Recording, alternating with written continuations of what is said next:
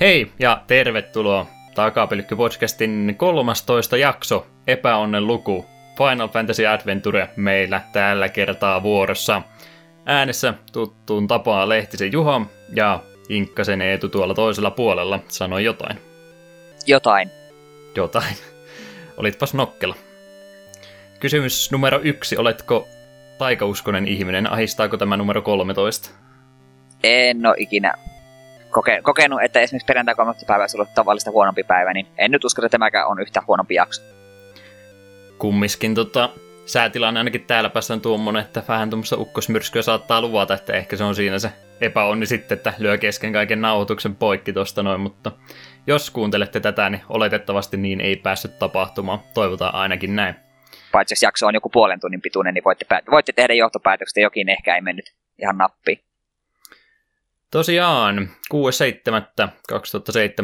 olisi tämän jakson julkaisupäivämäärä, kuten tuli mainittua tuossa pelinä tänään Final Fantasy Adventure, Gameboylle julkaistu peli. Ja tuossa jakson alkupuolella soi tässä kohta justin tuo Rising Sun-kappale, mikä siinä intromusiikkina toimii. Tota, niin, mitäs muuta tässä nyt mun piti kysyä, ainakin sitä tässä nyt on ollut nuo pelialet jälleen kerran pyörimässä, mutta ilmeisesti ei mitään sen jännempää ollut mukaan tarttunut. Joo, no Half-Life 2 tuli, 2 tuli poimittu Steamista ihan vaan, että se ykkönen olikin sen verran kiva peli, niin voisi sen kakkosen joskus pelata. Ja itse asiassa juuri tänään alkoi PSNssä Big in Japan Ale, niin sieltä nappasin sen apua, mikä se nyt taas olikaan, Star Ocean Till the End of Timein ja Digimon World Next Orderin. Molempia on katselu, että ne pitäisi poimia ja nyt oli se, se, sen verran riittävät aleet, niin tuli poimittua. Etenkin tuo Digimon World on ollut semmoinen, että en täyttä hintaa halunnut sitä maksaa, niin puoleen hintaa se kyllä ihan mielellään tuli hmm. poimittua. Mulla on vähän tämmöinen fiilinki vielä noiden pleikkaripelien kanssa, vaikka muuten PClle ihan mieleen digitaalisena kaiken hommaa, niin pleikkarilla on jo jostain kumman syystä kivaa vielä, tai konsoleille ylipäätänsä, niin fyysisiä versioita kiva ottaa, mutta katsoo sitten tulee tilaongelmia joku päivä, niin täytyy siitäkin tavasta luopua. Niin, no siinä lähinnä se, että kun en tiedä, löytyykö täältä Savonlinnan kaupoista niin mistään tuotakin peliä puoleen mm. hintaan. En jaksa uskoa. Ja ne justiin nuo tuommoiset fyysiset kappaleet hirveän halvalla. Halvalla missä vaiheessa tuu, että korkeataan sitten kymmenen vuotta myöhemmin rupeaa katsoa jostain isommasta City Marketista, kun on siellä alennuskopassa poikittain parilla Jep. euroa, ja korkeintaan nekin on sitten niitä ihan suosituimpia pelejä, että voi olla just tommosia pelejä, niin hankala sitten halvemmallakaan löytää fyysistä versiota myöhemmin. Muutenhan meillä on aika lailla samat pelit ollutkin, että mäkin kanssa Half-Life 2 ja se lisäosa tosti, ja sitten me vähän etukäteen suunniteltiin, että mitä pelejä voitaisiin tässä podcastissakin käydä läpi tuommoisia vanhempia, niin ei niitä nyt vitti tässä vaiheessa ruveta kertomaan, että täytyyhän sitä jotain salaisuuksia ihmisillä olla. Sama asia pleikkaripuolta sitten, kun mainitsit siitä aleesta, niin täytyy vilkasta nyt tuossa jossakin välissä, että jos sieltä itsellekin jotain maistuisi, parappateräppärit voisi sieltä, sehän se remasterikin oli halvalla ja mitä muuta kivaa. Yakuza Zerokin olisi semmoinen, se olisi se pelisarja, mitä ei ole tullut yhtään pelattua. Ja ilmeisesti kolmonen ja vitonen on ollut plussassa joku kerta, kun ne on mulla ostettuna jo, mutta ei ole tullut ikinä kokeiltua eikä asennettuakaan. Että semmoinen on vähän tuo PS Plus-palvelu, että kaikkea kivaa ja oikeastaan mitä ei tule edes kokeiltuakaan. Jep. Kunhan merkattu ostetuiksi. Jep, saman tein tänään merkattu ja katteli silleen, no ehkä tuo Game of Thrones Telltalein pelin jossain välissä pelaa. Sitten siellä olisi joku partipeli, mikä That's You, niin ehkä sä jossain känni-illan, känni-iltaa viettää kaveriten kanssa, niin ehkä se silloin tulee testailtua. Hmm. Kyllä, kyllä.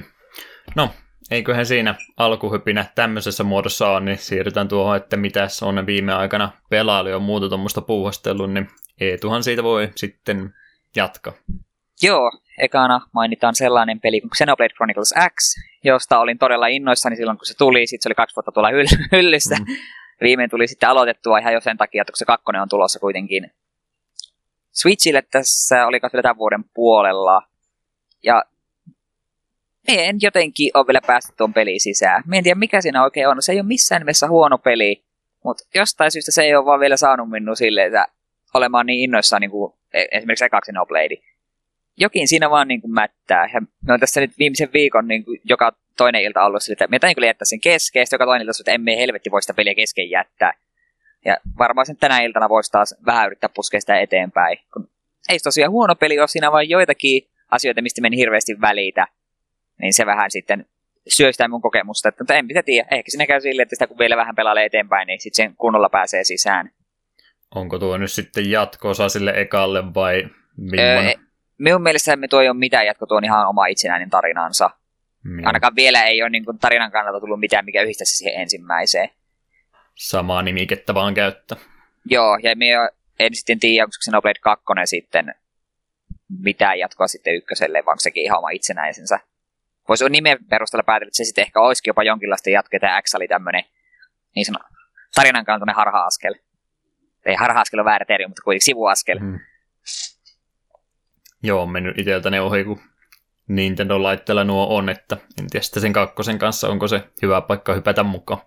No jos se on oma itsenäinen tarinansa, niin kyllä sitä varmaan ei, ei, ei haittaa, jos ei ole pelattu. Hmm. Ja jos voit tietysti Wikipediassa lukea se ykkösen tarina, mutta me veikkaan, että sun pää menee solmuun jossain kohtaa, kun siinäkin loppupuolella tarinassa tuli hämmentäviä asioita.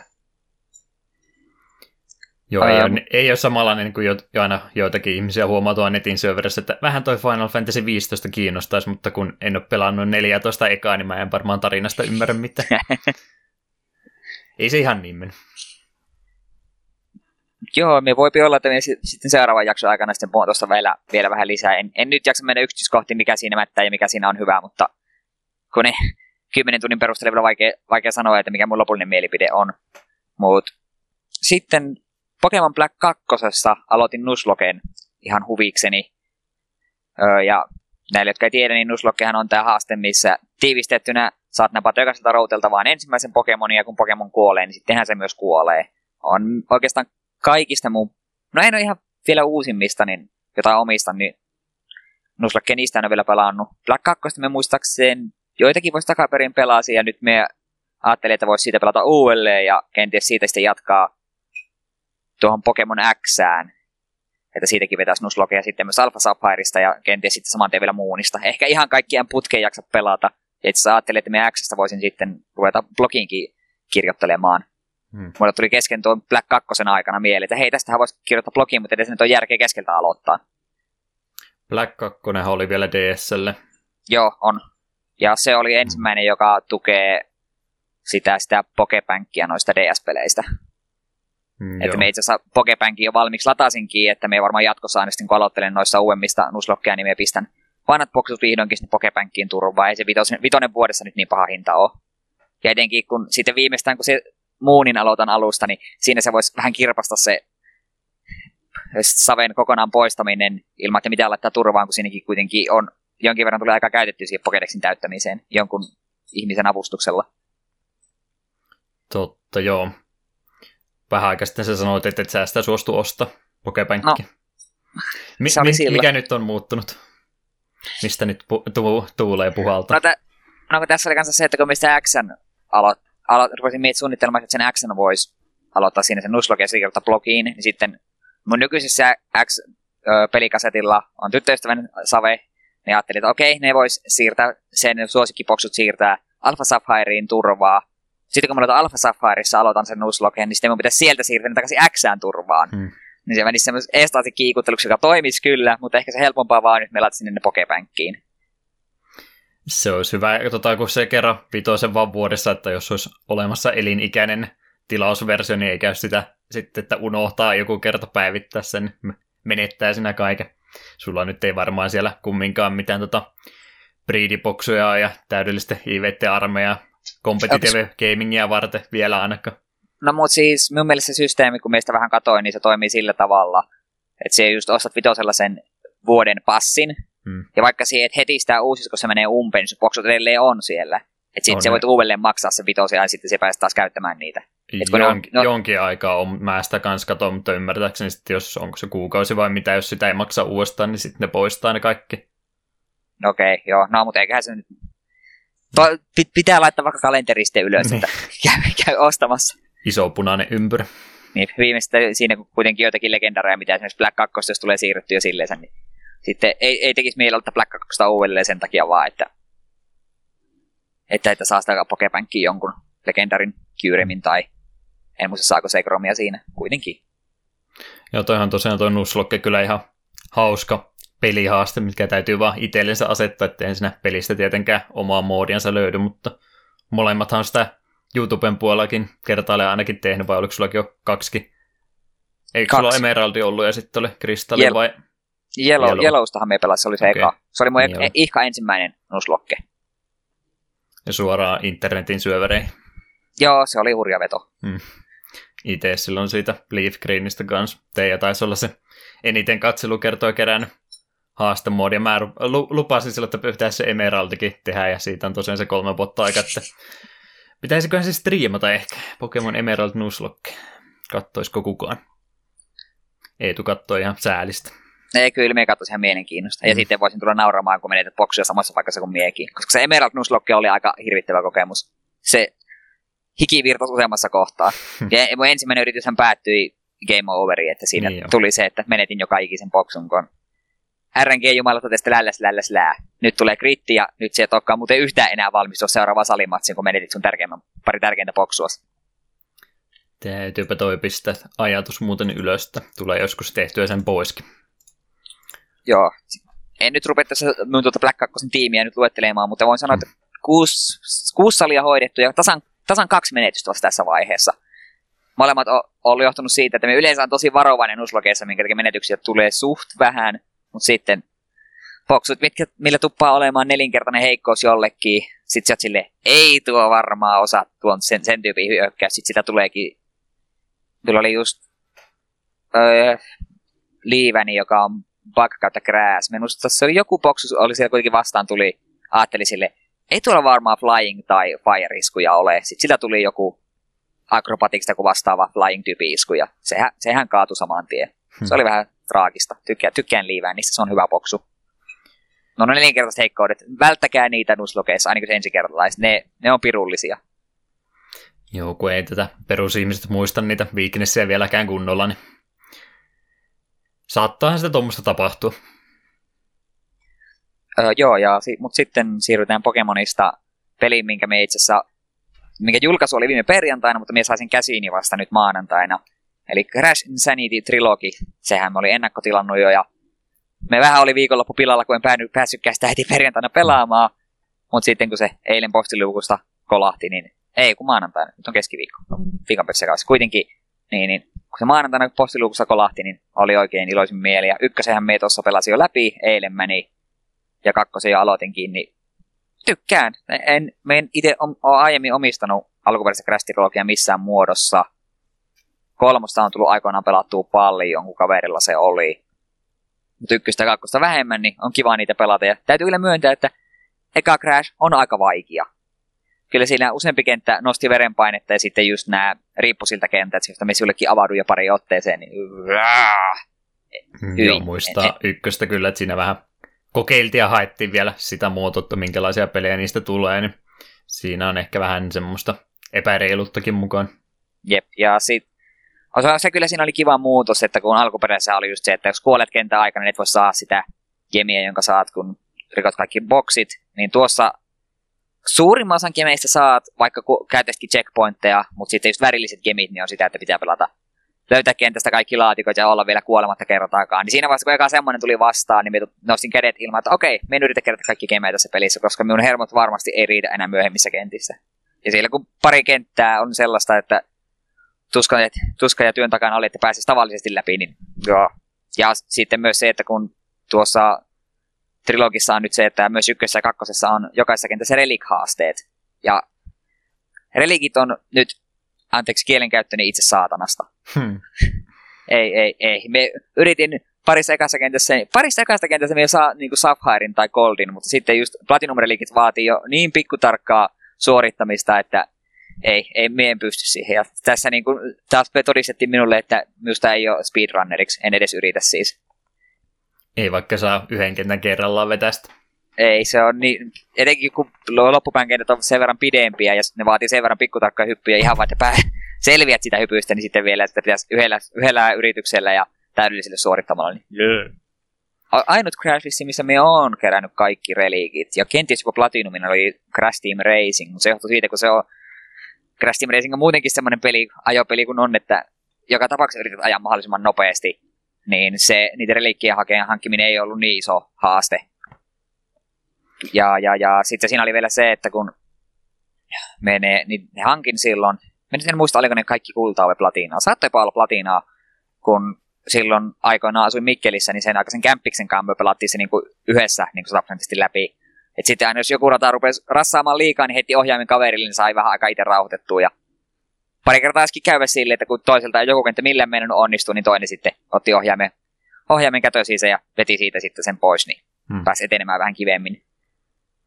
Joo, enpäs muistakaan nyt tähän hätään, että onko Crash Bandicoot 1 semmoista isompaa movementti-tekniikkaa, että mikä sitä niin hankalan tekisi niitä reliikkiä vetää sitä, että olihan tuossa justiin puhutaan, tai no ohi menen mainitaan tuosta Summer Game Dance Quickista, niin mä kyllä siinä kattelin justiin Crash 1, niin en nyt ainakaan huomannut siinä mitään semmoista isompaa kikkaa muuta kuin, että D-padia kun painelee vasempaa ja oikein sillä vähän semmoista vetkutusta tekee sillä Crashilla koko ajan, niin sillä saa pikkusen lisää vauhtia, mutta en muuta muista, että ei sinne slideakaan kummiskaan vielä ole. Ja Joo, siinä tuommoista. ei vielä ole. Mm. Joo, Muuta, en tiedä. Kun... Mä tos... Niin, sanon vaan. Niin, ykkösessä on vaan se, että kun siinä vaan ne ihan perushypyt vaan on niin aika pirun tarkkoja parissa mm. kentässä. Kyllä, joo. Tosiaan en tiedä, minkä takia mä nyt on niin innostunut tuosta trilogiasta vielä, että kaikkia kolmea pelasi muksuna kovastikin, mutta ehkä se on just sen takia sitten, että on tullut niin paljon pelattua sitä silloin ja sen jälkeenkin vielä, ettei varsinaisesti tällä hetkellä mieli tee yhtään niitä enää pelata. Ehkä jonain päivän halvemmalla sitten. Joo, kyllä sitten, kun joku tekee mieli pelata, niin kannattaa sitten poimia. On, tykkään, että se on varsin uskollinen ollut ykkössäkin. Juuri mainitsemani riippusilta kentät, niin toimii se kikka, että voit hypätä siihen köyden päälle ja juosta vaan. Ja siitä huolimatta kuolin niissä molemmissakin mm. ihan liian monta kertaa, kun se narun päälle hyppääminenkään ei ole ihan niin helppoa, se vaatii vähän kikkailua. No, ja, onhan siellä mun kanavalla Crash 1 ja 2 Let's Play, että sinne vaan äkkiä katsomaan. Muistaakseni me odotin sitä kolmostakin jossain välissä, mutta sekin toivotaan, että olla mennyt. Se, mähän striimasin sen silloin, mutta mä en sitä ottanut kyllä talteen, että se on varmaan jo pittiä avaruuteen sieltäkin kadonnut. Aa. Jo, joutuiko uudestaan vielä pelaamaan sen takia? Öö, minun piti vielä jotain sanoa. Niin, se mun piti vielä sanoa, että tuossahan on ilmeisesti, niin kuin siellä sanoit, että tutut ääninäyttelijät, ainakin näin se minulle väitit, ja ne kaikki mm. kyllä kuulostaa tutuilta. Niin, ja onhan se kiva, että ne uudelleen nauhoitettu, mutta ainut harmi, että Ripperuun nauru ei vaan enää ole ihan, ihan lähellekään niin psykopaattinen, mikä se alkuperäisessä on. Sitä jäänköhän kaipaamaan. Suostutko antamaan työnäytteen, miltä se kuulostaa? En, koska ei me, me en tiedä, miten kukaan on voinut edes tuottaa sellaisen äänen. Hmm. Ymmärrettävää. Ja, mutta sitten viimeisenä siirrytään korttipeliin. Ja ei, se ei ole MTG. Tä, tällä kertaa en puhu MTGstä ollenkaan, vaan me haluan puhua Steamissa olevasta ilmaista korttipelistä nimeltä Eternal Card Game, joka on vielä Early Accessissa. Ja kaveri mulle sitä mainosti sanoilla, että se on Hearthstonein ja MTGn sekoitus. Suhtaudun tähän väitteeseen kevyellä varauksella. Sitten kuitenkin, että no ilmanen kokeillaan, ja sitten sen kyseisen illan pelasin vain ja ainoastaan Eternalia. Se vain yksinkertaisesti kolahti mulle tosi hyvin. Ennen, ennen kaikkea sen takia, että siinä on niin paljon enemmän otettu MTGstä kuin Hearthstoneista. Siinä on muutama mekaniikka Hearthstoneista, mutta muuten se on käytännössä MTG, mutta se käyttäjär, käyttäjärjestelmä muutenkin, niin se ei ole niin kankea, mitä esimerkiksi näissä Dual Shoot Planeswalkereissa ja Magic Onlineissa. Niin sitä on, sitä on miellyttävää pelata, ja vaikka se näkee, että se on selvästi MTX on paljon vaikutteita, niin siinä ei kuitenkaan, se ei ole mikään suora kopio, että siinä on omat, omia mekaniik- ihan kokonaan uusia mekaniikoita, ja sitten kun siinähän kanssa rajat, tai on niin kuin jaettu kaikki kortit viiteen eri väriin, tai no factioniin, ja vaikka, vaikka ne siellä on, väri, ne on värikoodattu tuttuun tapaan, siellä on musta, valkoinen kautta keltainen, vihreä, punainen, mikä muuta unohtu, sininen, niin ne ei ole kuitenkaan suoraan verrannollisia, että jos otat Eternalin sinisen, eli Primalin, niin se ei todellakaan sama asia kuin MTG-sininen. Musta on No musta ja punainen on aika niin kuin suoraan veron, että Shadow ja musta on toimia aika pitkälti samalla mekaniikoilla ja sitten punainen ja Fire myöskin samalla mekaniikoilla, mutta sitten ne muut on vähän semmoisia sekoituksia. Ja itse se kyllä uppoaa. Mä en nyt oikein tiedä, mitä kaikkea me sitä voisin sanoa, mutta tekisi mieli sanoa niin paljon asioita, niin Mä voin sitä sen sanoa, että mä en muista nähneeni ei tuo pelaamassa mitään noin paljon tässä viime, viime aikoina kyllä, että on näköjään maistunut aika hyvin. Joo, Steamin mukaan mä oon 36 tuntia sitä nyt pelannut, ja kyllä mä joka ilta vähintään Daily Questin teen. Ja... Hmm. Niin, se itse asiassa pitääkin vielä sanoa, että se minusta on tosi hyvä, kun siinä on useampi pelimuoto sekä niin kuin ihmisiä että sitten niin kuin tekoälyä vastaan. Ja tekoälyä vastaankin pelaamalla voit niin, tienaat kyllä niitä arkkuja ja rahaa. Ja, ja, ja sitten tässä on kaksi sellaista formaattia, josta, josta toinen, niin kuin Forge, joka käytännössä on kuin tuon Hearthstonein areena, paitsi että se on tekoälyä vastaan. Ja sitten siinä on sellainen kuin ihan draft, joka toimii niin kuin MTGn drafti. Nämä on niin kuin siltä, ne molemmat voi, niin kuin, niitä voi pelata oikealla rahalla, tai sitten voit maksaa sen sillä pelille tienattavalla kullalla, mitä tienaa aika hyvin tuossa ihan vaan peliä pelaamalla. Niin se, mikä tässä on minusta kivaa, niin siellä saat aina totta kai palkinnot, mutta sen lisäksi siellä saat joka ikisen kortin, minkä sä oot ottanut sun dekkiin, joko Forkessa tai Draftissa, siellä saat sen myös kokoelmaas joka on tosi hyvä. Jos olisi Hearthstoneissa sama systeemi, niin se olisi aika siistiä. Hmm. Totta kai sitten kannattaa olla järkimatkassa, jos katsot, että oi helvetti, että on muuta aika kova legendari. Mutta toikin sovi tähän mun nykyiseen dekkiin millään tavalla, että haluat uhrata sen yhden pikkauksen siihen legendariin, että saat sen kokoelmaas, vai haluat se pikata kortin, mikä sopii sun sen hetkisen dekkiin, että voit kenties voittaa paremmin ja saada sitten paremmat palkinnot. Miten korvaantuuko tämä Eetun MTG-minuutti nyt sitten Eternal Card Game-minuutilla? Ei me oikein usko. On se kuitenkin, on se kuitenkin edelleen kivempaa lätkiä kortteja kavereiden kanssa. Mutta tämä on tämmöinen kiva korvike, että jos joka ilta ei kuitenkaan voi mennä MTGtä mätkimään, niin Eternalia voi kyllä pelata. Ja siinä on ilmeisesti nyt ihan lähiaikoina tulossa tuo ensimmäinen laajennus. Ja me on yhtä eventtiä pelannut useampana iltana, niin mulla on jo valmiina pari päkkiä, mitä voin sitten avata sitä uutta settiä sitten, kun se, julka, se julkaistaan musta siellä, musta ihan tässä lähiaikoina. Mutta suosittelen kyllä lämpimästi, jos yhtään niin kuin, on MTGstä kokemuksia. Ja itse vaikka ei olisikaan, niin se kyllä opastaa aika hyvin. Ja itse sun ei tarvi edes tiliä tehdä ennen kuin sä oot pelannut ensimmäiset viisi tutorial-matsia tuolla Fire-dekillä. Sitten sen jälkeen, että hei, nyt teet, teet tiliin, niin voit sitten pelata nämä loput, loppu- ja factioneiden tutoriaalit, joka samalla kertoo myös vähän tarinaa. Ja sitten, sitten olet valmis kohtaamaan maailman. Hmm. Niin, itse se muuten kanssa, sen me haluan kanssa sanoa, että kun siinä on just ne viisi perusväriä, joilla on ne perusdekit, niin se just pelaa niitä, ne story-missionit, niin se, ne aukeaa ne dekit sulle ihan vapaaseen käyttöön ja voit myös muokata niitä. Niin jokaisen se dekissä on yksi niin kuin legendary creature automaattisesti, joka edustaa just sitä väriä ja on tarinan kannalta tärkeä hahmo. Niin se on musta siinä mielessä kiva, että vaikka siellä vasta aloitat sen peliin, niin sulla on heti kaikki värit niin kuin täysin käytössä, tai siis silleen potentiaalisia käytettäviksi. Siellä löytyy jopa jokaisen värillä sama legendari. Että jos se määt rankediin, niin ihan niillä peruspakoilla pärjää ihan hyvin. Vaikka olisi vastassa olisikin joku, jolla olisi vähän muitakin kortteja. Niin se on musta tosi hyvä systeemi. Se ei se, että sulla heti on jonkin, jonkinlainen järkevä dekki, mitä käyttää. Ja näistä legendarisista haluan sen sanoa, että suurin osa niistä on aika hyviä, joskin musta yksi niistä on ihan pöhkö. Tämä on just tämä Time Alignmentin, minusta mikä sen, tai Time Factionin, minusta sen Kretun nimeä. Mut se on kahdeksan manaan 6-6 Overwhelm, joka Overwhelm on täsmälleen sama keywordi kuin mikä MTG on Trample. Eli kun se blokataan, niin se tekee damagea siihen blokattuun kretuun, ja jos sille sen power on enemmän kuin sen blokkaavan kretun tap, niin se tekee loput damagea vielä pelaajaa naamaan. Ja sen lisäksi sillä lukee semmoinen hassu juttu, että kaikilla muilla sun Time Factionin kretuilla on Destiny. Ja Destiny on kokonaan uusi keywordi, joka, joka sanoo, että kun siihen nostat kortti, jolla on Destiny, pelaa se ilmaiseksi pöytään ja pelaa uusi, tai nosta uusi kortti. Ja se on ihan sairas. Me eka kerran me niin ajattelin, että okei, tämä varmaan voi niin kuin, aktivoitu kerran vuorossa. Pelasin sitten sillä dekillä huvikseen öö, tuolla, tuolla rankedissä. Pelasin pöytään, vastustaja saa poistua, tulee minun vuoro, nostan kortin, se on kretu, ilmaiseksi pöytää, nostan uuden kortin, se on kretu, ilmaiseksi pöytää, ja tämä toistuu yhteensä viisi kertaa. Sitten me katsoin sitä mun boardia vaan silleen, että mitä helvettiä just tapahtui. Että niin tuntuu, että tämä mekaniikka on pikkusen ylivoimainen, että jos se pääsee tuolla tavalla... Se Destiny on itse asiassa aika harvinainen keyword olla millä kortilla, mutta se on... Se heppu, jos pääsee pöytään ja se aktivoituu edes pari kertaa, niin se on ihan sairasta. Ihan ihan sairasta. Et ole patchinoteja kattunut, että onko tasapainon kanssa mitä säätöä tehty pelissä? Ja tässä nyt sinä aikana, kun minä pelannut, ei ole tullut vielä yhtään iso kunnon patchia.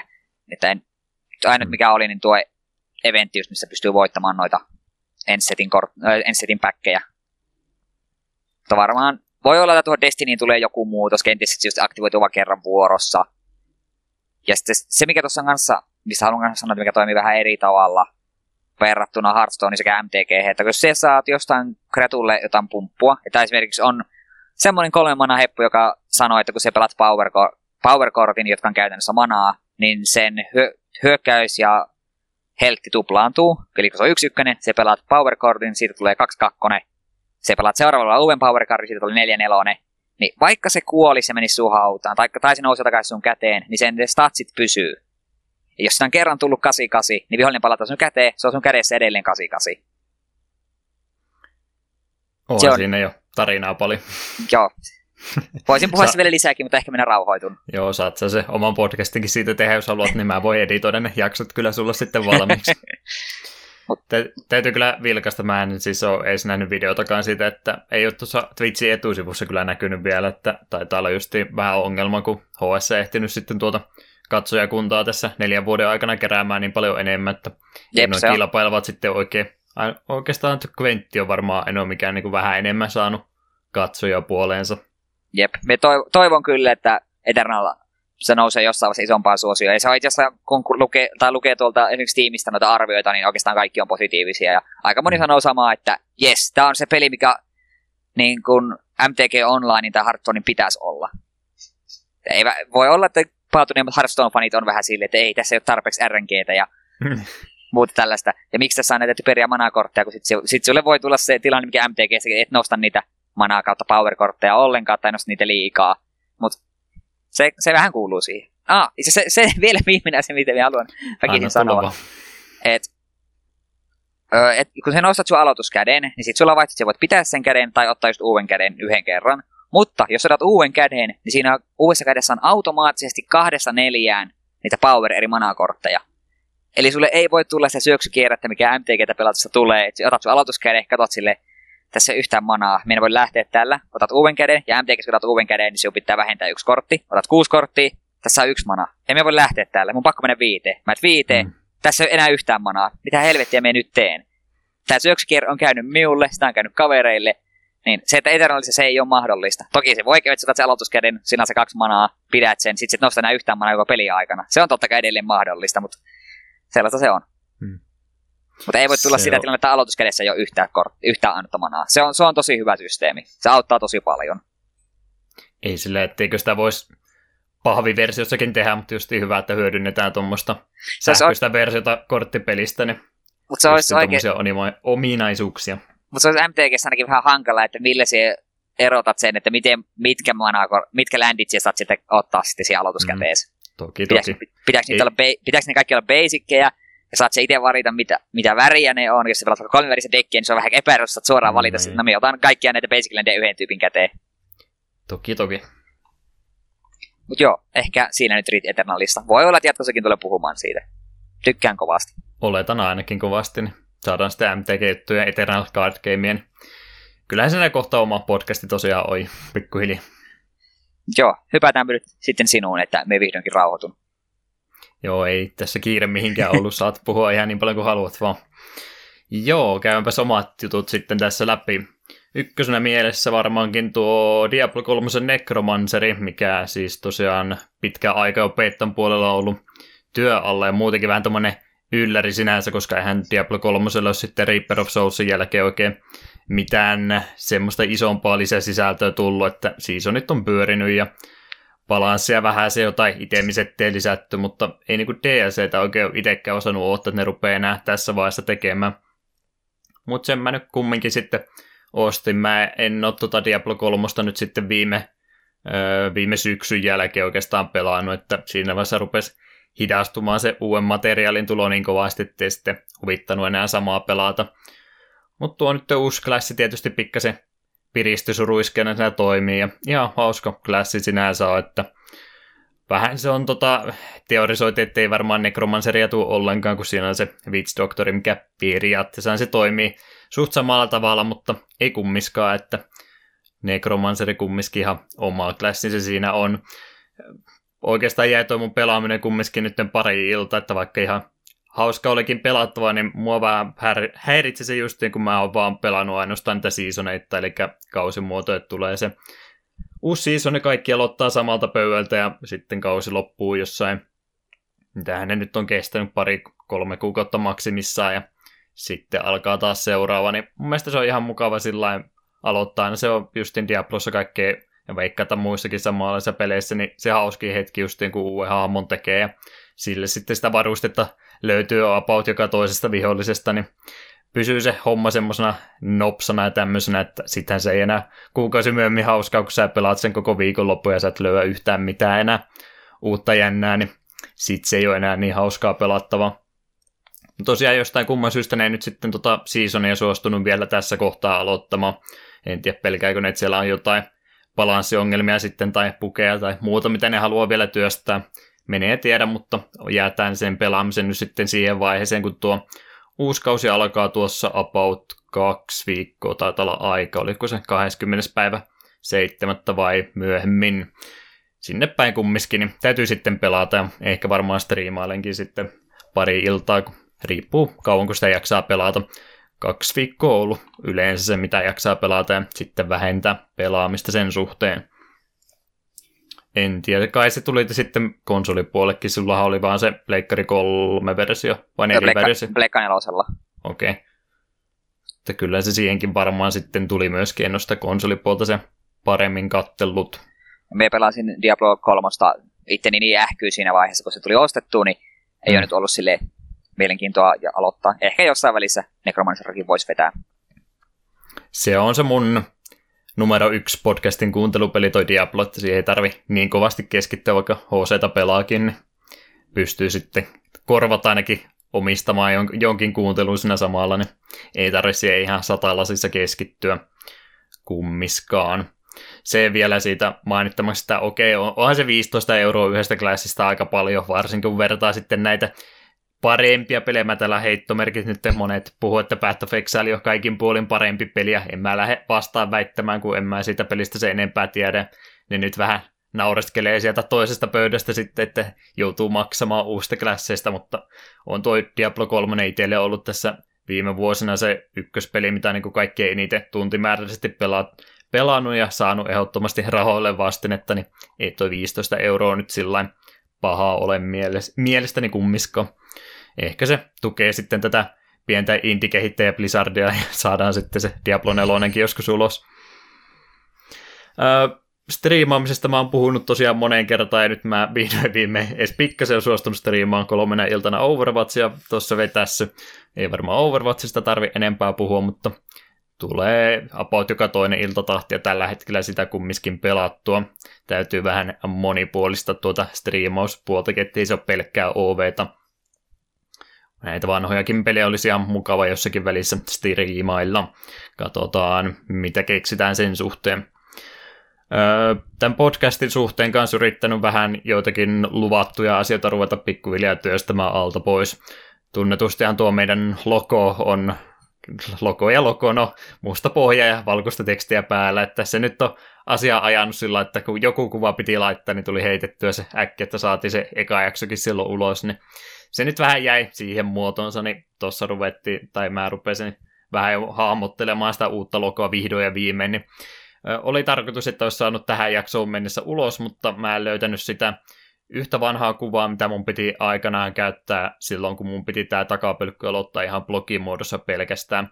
Mulla oli siihen, siihen olemassa semmoinen hyvä kuva, minkä mä olisin halunnut hyödyntää, mutta mä en sitä nyt enää valitettavasti löydä mistään mun netin-albumeista, enkä sitten tuosta mun vanhasta kone- koneraadostakaan, minkä mä tuossa yritin eilen iltana, iskin keittiön pöydälle ja siellä ilmeisesti näyttis kärähtänyt tai jotain, kun siellä tulee semmoista villiä artefaktia, että vähän yritti silmiä siristä, että sai oikeat kuvakkeet vielä klikattua auki, niin ei löytynyt sieltäkään kummiskaan enää materiaalia siitä se enempää, niin täytyy ottaa kyseinen kuva uudestaan ja luvataan, että tämä logo tulee sitten viimeistään ensi jaksoa varten ulos.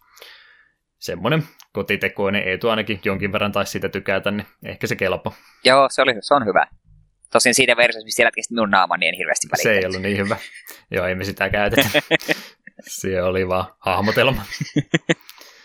ö, niin, toi, toi, toi, toi, miksi mä en saa sanaa ulos suusta nyt näitä lautapelejä. Olen puhunut, että ne on vähän ruvennut pikkuhiljaa kiinnostamaan. Ja lisäsin tuon Karkassonnen nyt sitten kanssa kokoelmaan, niin nappasin sen ruokakaupasta mukaan, niin kun katselin, että siellä vielä jotain mielenkiintoista oli, ja siitä ainakin sillä nimeltä kuulla, että tuo on semmoinen modernimpi klassikko, niin halusin sen sitten lisätä oman kokoelmaan ja pari peliä sitä ehdin pelaamaan. Ja ihan semmoinen simppeli, simppeli peli, missä on sitten olemassa erikseenkin vielä oikein helpotetut säännöt, jos ei halua kaikkia yhdellä kertaa opetella, niin on sitten semmoisellekin, joka ei lautapelejä välttämättä niin pelaa tai ymmärrä niiden päälle, niin voi sitten ottaa vaikka kevennetyin säännöjä ja sitten lisätä niitä muita elementtejä, että tuo minkä mä ostin, niin siinä tuli se joki, joki semmoinen pieni osa lisäksi, sitten siinä on tota ne pellot ja apostolit ainakin vielä lisäksi. Mä en tiedä, onko ne kaikki ollut sitten siinä alkuperäisessä vai ei.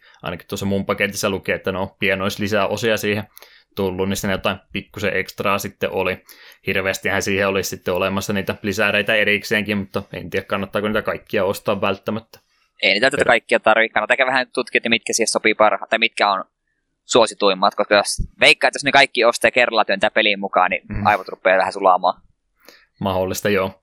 Se vähän harmittaa, kun mä kattelin sitten tuota netistä enemmänkin lautapelejä, että siellä olisi ollut Star Wars-versio tästä Carcassonnesta, että se olisi varmaan ollut ihan hauska versio, että se olisi ehkä ollut parempi, mutta menee nyt tällä peruspelillä toistaiseksi ainakin. Muutenhan mä sieltä kanssa kattelin, että mitä muuta olisi voinut tilata ja sitten en tilannutkaan yhtään mitään ja menin CD-on ja sitten katsoin, että siellä oli Cards, Cards Against Humanity vielä kympillä, niin se nyt sitten tuli otettu, että onhan se melkein lautapeli. On. Kortteja pelkästä. Oletan, että siitä saattaa tänä kesänä olla hyötyä ainakin pari otteeseen. Näin ainakin oletan. Pelailupuolella myöskin Eetua matkien otin vähän Pokemonia vaihtelun vuoksi jälleen pelattavaksi. Mähän siis tosiaan pitkään en ollut oikeastaan koskenut kunnolla Pokemon-peleihin muksuna silloin kakkosgeneraatio. Gold ja Silverin pelailu aikana lopetin ja sen jälkeen sitten Emeraldia kokeilin joskus teini-ikäisenä ja sitten sen jälkeen ollenkaan, niin vasta nyt sitten tuossa viime syksynä tosiaan X ensi ostin 3DSlle ja sitten Sani ja muuni niiden perään aika nopsaa ja tykkäsin niistä kovasti ja sitten oli vielä ton Alpha Safarin viime jouluna ostanut, mutta en nyt ollut sitten aikaisemmin sitä muoveista ottanut pois ennen kuin nytten vasta, ja sitä tuossa pikkuhiljaa päässyt aloittelemaan, että en vielä kovinkaan pitkällä ole, kun mä sen puolisen tuntia tai tunnin illassa on vaan sitä pelannut, että nelisen salia, mikä se sähkösali onkaan, eikö se neljäs ole vai kolmas? Kolmas. Kolmas se on vasta, okei, no en mä sitten ollut niinkään pitkällä. Hissukseen eteenpäin. Toi, toi kolmas generaatio sillä kun ei ole sitä nostalgiaa sen suhteen itsellä yhtään, niin mä en siitä generaatiosta niin paljon välitä. Mä en tiedä, mä en sitä kartasta jostain kumman sy- syystä oikein tykkää ollenkaan. Että Hoidissa jotenkin... liikaa vettä.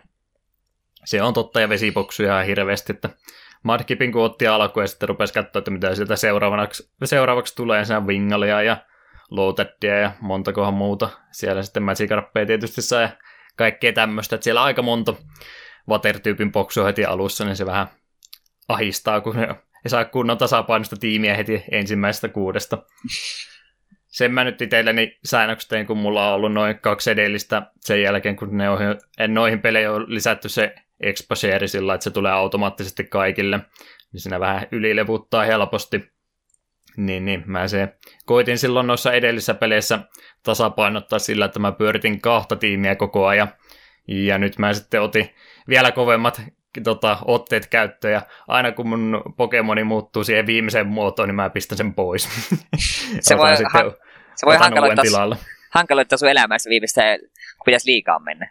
Eli Joo, no, a- a- ainoa poikkeus tähän on, että mä starteri aion pitää kyllä koko ajan, että se on siellä sitten turvana. Jos rupeaa käymään ikävästi, niin otetaan se 10 leveli isompi sieltä sitten, että loppuu se pelleily siihen paikkaan ja sviipataan sitten loput pois. No siinä tapauksessa ja... kyllä Madkip oli aika hyvä vaihtoehto, koska Swampert on aika hirviö, etenkin kun sä oot mega, mega, mega sille kanssa. Lähinnä se tuossa mulla nyt oli ajatuksena, että vaikka mä nyt tota versiota pelannutkaan, mutta kyllä mä nyt se Emeraldin jälkeen aika lailla muista, että minkälainen tuo peli on, niin lähinnä kun se mun pitkän ajan suunnitelma, että jos koitettaisiin nyt vielä vanhoilla päivillä kaikki kerätä, niin yritän Pokedexin täyttää mahdollisimman nopeasti, että voisi se oikeastaan olla nopeampi tapa, että vetäisi vain yhdellä tiimillä loppuun nopsa ja sitten vasta keräilisi, mutta koitetaan näinpä, että keräillään ensin kaikki ja levutellaan sitten vasta sen jälkeen. Mielestäni ihan hyvä periaate. Vähän pidastaa menemistä, mutta ei se nyt kukaan aikaa ole ottamassa. Onko vielä löytynyt sellaisia bokseja, mihin olet kovasti kiintynyt? Ei, kun ne menee kaikki boksi. No okei. Okay. se, on, se on se ongelma siinä. Ne on boksissa kovasti. Että en mä, kun en mä oikein sillä niistä kolmoskeneen sieltä sillä oikein tuu mieleen ollenkaan. Sillä Swampertillakin on se nelinkertainen weakness crash, ja mä sen mennä aina unohtaa paniikki iske. Ehkä sieltä loppupäästä jotain kivaa vielä löytyy. Meillä itse asiassa aikoinaan mä ajattelin, että äh, emme kolmoskenestä hirveästi välitä, että siellä oli aika mällisiä pokeja. Sitten mä ruvasin miettimään kolmoskenen bokseja, ja tajusin, että me tykkää aika monesta. Mm-hmm. Niin kuin Rautsin evoluutiolinja, Gardevoir on tosi siisti, Loutadista tulee kiva, Ludicolo on ihan tosi hilpeä kaveri. Wismurista tykkään. Mä tykkään tosi, tosi monesta kolmoskenen boksusta.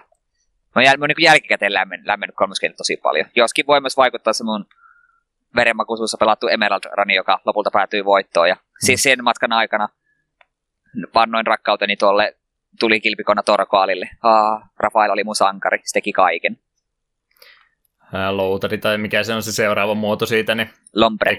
Lompre, niin se mulla oli pitkään mukana, sitten mä katsoin Pulpopediasta, se tarvii Waterstonen kehittyäkseen, niin se meni boksiin sitten myöskin. Tasapuolisesti kohtelen kaikkia, paitsi Swampertia sitten, joka ei ole vielä edes muuttunut Swampertiksi. Valitettavasti. Kauanko Me... sitä Mudkip-memeistä muuten oi? Varmaan yli kymmenen vuotta. Joo, mutta e- eiköhän se meme elää vieläkin ihan hyvin. Hmm.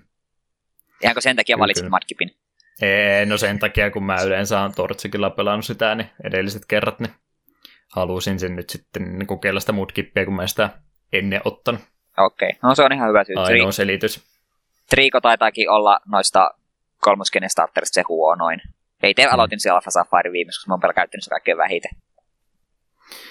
Joo, siis ei, ihan hyvä pelihän se on, mutta tosiaan kun Sane ja Moonin jälkeen tuntuu, että ne teki siinä monta asiaa niin paljon paremmin, niin nyt on taas ahistaa ruveta niitä HM niille kuttia ja muuta boksulle siellä sleivejä hommaamaan ja muuta, niin on vähän hankala mennä takaisinpäin, vaikka sitä nyt tietysti enemmän on semmoisia pelejä pelannut kuin mitä toi myöhemmät sitten on. Mutta parempi se uusi systeemi, että ei tarvitse niitä erikseen opettaa. Joo, kyllähän totta. Sitä on kauan toivottu. Itse kun on pelannut nuo kaikki parinkin otteeseen, niin ei silleen se. No mielestäni kolmoskenessä ei niin paljon. No, no vesibox kannattaa aina olla, koska surffaamista tulee tarvimaan loppupuolella hirveästi. Hmm. Koska sitä vettä on niin joka puolella.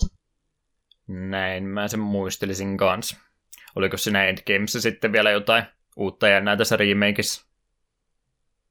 Oliko vai siinä Battlefront? Oliko se jopa vähem, vähemmän kuin ei ollut niitä Emerald-juttuja? Me veikkaisin siinä kuitenkin on se Battle Tree vai mikä onkaan, missä voi mennä haastamaan, mikä Sanissa ja Moonissakin löytyy. Minun mielestä se on myös Alpha Safarissa ja Omega Rubyissa, mutta en ole sen varma, kun minä on Pokemonin se Endgameissa, minä yleensä vaikka keräilen bokseja, minä noita superhaasteita rupeaa vetämään. Hmm. Kun pitäisi Kyllä. treenata sitten ihan oikein semmoinen kunnon, kunnon tiimi ainakin, myöskin ainakin Sanissa ja Moonissa ilmeisesti se Battle Tree, niin mitä nyt on pari YouTubetta katsonut niitä sitä vetävän, niin siellä niin kuin niillä oikeasti on jo, niillä ihan tieto, tietokoneen vastuulla niilläkin on ihan jo kunnon EV ja IV ihan kohdallaan boksuilla, niin sinne ei millään per, perustiimille välttämättä noin vaan mennäkään. Hmm. Se oli kyllä tosiaan sen pelin kanssa ihan hauska, kun itsekin siihen ekaa kertaa tutustui, että miten ne IV ja EV oikein toimiikaan, niin oli ihan kiva sen pieni tiimi sinä levuttaa, vaikka se olisi mikään balanssitiimi ollutkaan vaan kuusi yksittäistä Pokemonia, mitkä ei tietysti tiimissä toimi ollenkaan, mutta kunhan nyt koitin testata, että miten se homma onnistuu, ja ilmeisesti sitäkin aika paljon suoraviivaistettu sitten aina jo kaikisen generaation välillä, ettei se niin hankalaa enää ollut. Joo, alkuperäisessä se on. Mä oon yhden kerran EV treenannut mun tiimin, ja se oli silloin äh, Soul Silverissä. Se oli silloin oli tosi kova Pokemon boomi itsellä yhdellä kaverilla, niin molemmat Eve treenattiin tiimit ja otettiin nettimatsi, jonka hävisin juuri ja juuri. Hmm. Se, mutta se, se, oli hieno kokemus, kun piti muistikirjaa, että okei, nyt näin monta pitkäottaa olen tappunut tämän verran mun speed Evet on noussut tällä boksulla, niin se oli mielenkiintoista. Ei enää ehkä hermot riitä sellaiseen. Joo, eikö nämä Pokemonit ole tästä molempien puolesta sitten jo ihan sopivasti tähänkin jaksoon tullut. Niin nopsaa vielä täytyy ehdottomasti mainita, mitä mä viime jaksossa jo salaisuutena kovastikin pidin. Mä oon tässä viime aikoina pelaillut noita vanhempia Megamania taas pitkästä aikaa ja lupauksia joskus aikanaan tein, että seiskasta ja kasista pitäisi tehdä Let's Playt, ja tuossa juurikin ennen kuin jakso aloitettiin, mä pistin ne ykkösjakson Megaman seiskasta juuri julki, että mä oon seiskan, seiska ja kasi on nauhoitellut, ja täytyy sitten vielä ysiä kymppi tuossa vaikka samaan putkeen vetää, että kun mä sen Capture Cardin ostin silloin ja mä en sillä yhtään mitään tehnyt sen jälkeen, niin jos hyödyntäisi siinä muodossa, että tekisi ysistä ja kympistä sitten ne läpipelailut jossakin vaiheessa. Aika rotta, tosiaan, et mulle sanonut yhtään mitään. En ole yhtään mitään sanonut. Mun oli tarkoitus edelliseen jaksoon ehtiä jo tuo tekemään, mutta meni niin tiukolle, että ootin sitten ihan tätä hetkeä varten vaan, että en suostunut aikaisemmin laittamaan. Piru, mun pitää sitten nautoksi jälkeen katella.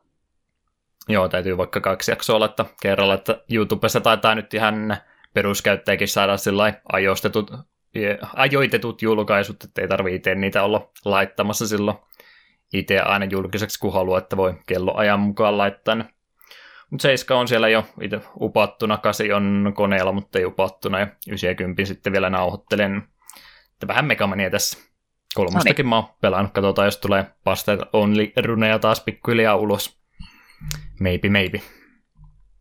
Siinä on varmaan tärkeimmät nyt ainakin tähän hätä. Ollaan me tähän kolme varttia jälleen kerran käytetty aikaa, niin olisi varmaan korkea aika sitten liitty, liikkua tähän meidän varsinaiseen aihepiiriin, eli vähän retrompien pelien uutisotsikoihin. Otetaan välimusiikit tähän tauoksi. Kappaleet tästä meidän tämän jakson pelistä olisivat Endless Battlefield ja Dungeon 1.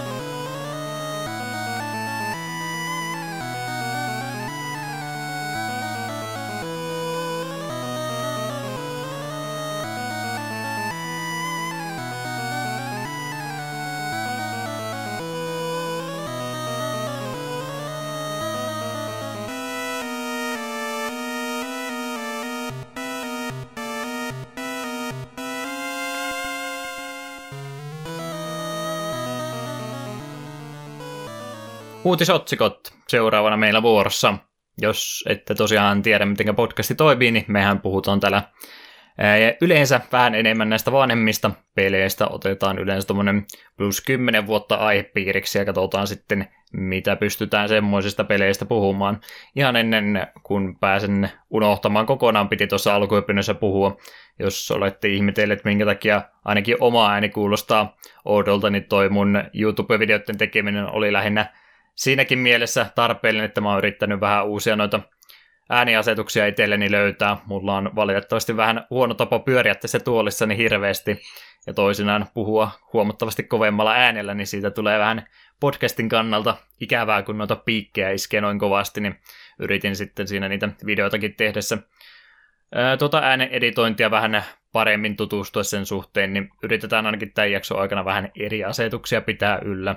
Eetua en ole välttämättä hirveästi muokannut, kun sillä on tuommoinen näppärä headset ja sillä ei pää pyöri siitä hirveän kauaksi, niin Eetu puhuu tollain mukavan tasaisesti muutenkin. Itse olen tämmöinen vähän omituinen. En tiedä, pistäkää palautetta, jos kuulostaa jo liian keinotekoiselta ääneltä, mutta yritän ainakin vähän muokata tuota omaa ääntäni. Joo, Uutisotsikoita tosiaan oli se, mitä meidän piti tässä lävitse käydä, ja yksi isohan uutinen tässä ainakin viime aikoina oli tullut, ja Eetu voisi meille siitä kertoa. Joo, eli SNES Classic on nyt virallisesti julistettu saapuvaksi. Laite saapuu markkinoille syyskuun 29. päivä, ja hintaa olisi 80 dollaria. Ei puhuta tässä kohtaa vielä suomi-lisästä hirveästi.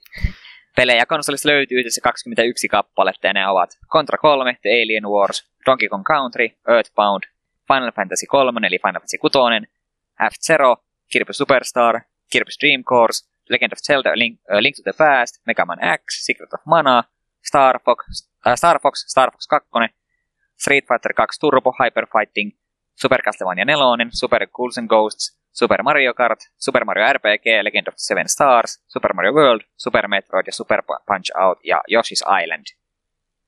Ja pelilistalta siis tosiaan löytyy Star Fox, äh, Star Fox 2, jota ei ole koskaan julkaistu. Ja pelistä on vuotanut nettiin ainakin kaksi eri prototyyppiä, mutta tässä vaiheessa ei vielä tiedetä, miten tämä julkaisu eroaa näistä keskeneräistä versioista. Ja pakettiinhan kuuluu myös HDMI-kaapeli, latauspiuha ja kaksi ohjainta. Ja ilmeisesti ohjainten johdot on hieman pidempiä kuin mitä NES Classicissa, kun siinähän nämä ohjainten johdot olivat aivan naurettavan lyhyet. Ja on luvattu, että tässä NES Classic on valmistettu enemmän kuin NES mutta sitä kuitenkin valmistetaan vaan tämän vuoden puolella. Ja, öö, ja me täällä Euroopassa saadaan samanmallinen laite, miltä pala-alueen Super Nintendo aikoinaan näytti, tai näyttää edelleen. Ja Japanin versiosta löytyy sitten lisäksi pelit Panel Depon, joka on Tetris-peli, Super Soccer ja Legend of the Mystical Ninja. Ja tilaa näille peleille tekevät Castlevania 4, Punch Out ja Kirby's Dream Course hirveän pitkä uutisitun laatoin sulle, kun oli kauheasti juttua tästä näin, ja varmaan enemmän muutakin tuossa mielestä on.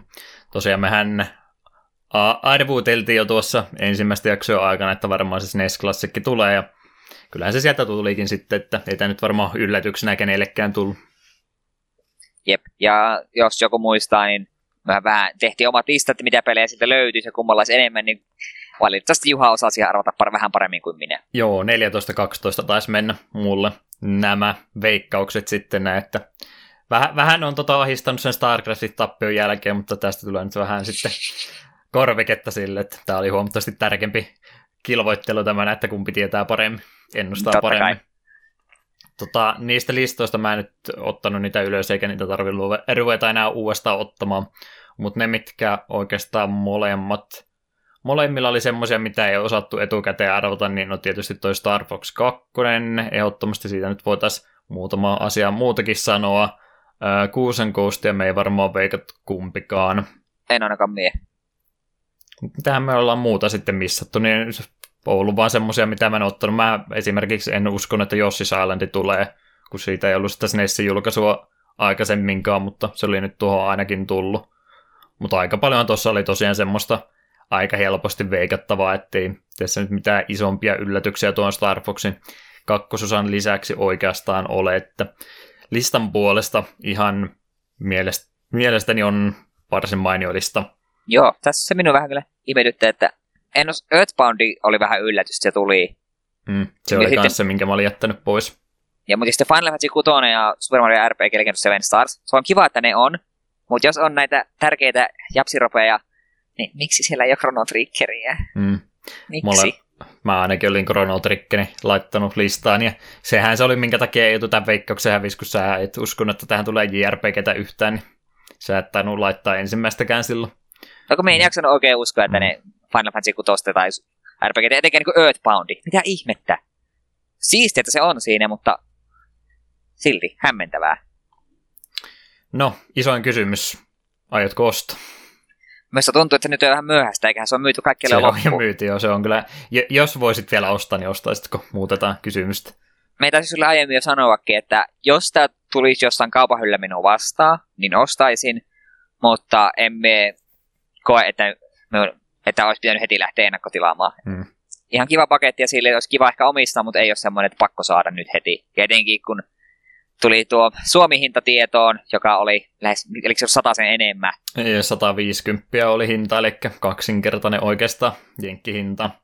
Jep, niin. Joo. Niin. Tota noin. Tyhmä on se, joka maksaa, mutta nyt menee tämä Suomi-lisä meemi kyllä ihan omalle tota leveysasteellensa, että ei, ei, ei todellakaan, että e, No joo, kun miettii, että jos sä rupeat tämän listan pelejä ostamaan tänä päivänä, niin totta kai se on hyvä diili se 150 edelleen. Ja kun NES Classicit meni niin kovaa kaupaksi, niin mikä siinä, jos nostavat vähän hintojansa, mutta valitettavasti NES Classicin kanssa mulla oli pieni kiusaus ostaa. NES Classicin kanssa ei ainakaan näiden tietojen jälkeen ole pientäkään kiinnostusta enää ottaa, että valitan jää hommaamatta. Jep. Tota, no, niin. Olisikin kun katsoo tuota listaa, niin kaikki ne parhaat pelit, niin me on, me on pelannut ne parikin kertaa jotkut. Että jonkin verran nyt tosiaan samoja virheitä toistaa kuin sen NES Classicin kanssa, että ei todellakaan tule kaikille näitä tarpeeksi tulemaan. Ja ainoastaan pieni painoserä, ettei ne tule enää sitten tosiaan ensi vuonna edes tukemaankaan tätä, että nyt ne oli sentään sen verran rehtiä, että ne sanoo se ääni jo suora, että milloin loppuu valmistus, että ensi vuonna niitä ei sitten enempää tule. Ja se, mitä tuolta Jenkkien puolta kuuntelin juttuun, niin monet on ollut sitten nuo pelikaupan omistajat ja tämmöiset todennut jo etukäteen, että ei tule ottamaan varastoon niitä ollenkaan, koska ei halua sitä samaa tappelua enää kuin mitä NES Classicin kanssa oli. Mm. Että tosiaan on ilmeisesti Suomesta nyt jo varmaan aika lailla joka ikisestä kaupasta mennyt jo ennakkovaraukset, että kannattaa sitten ruveta tuonne muualle Eurooppaan, Saksaan vaikka vilkuilemaan, että joskus sieltä sattuisi saamaan, jos tämä nyt tässä vaiheessa vielä kiinnostaa.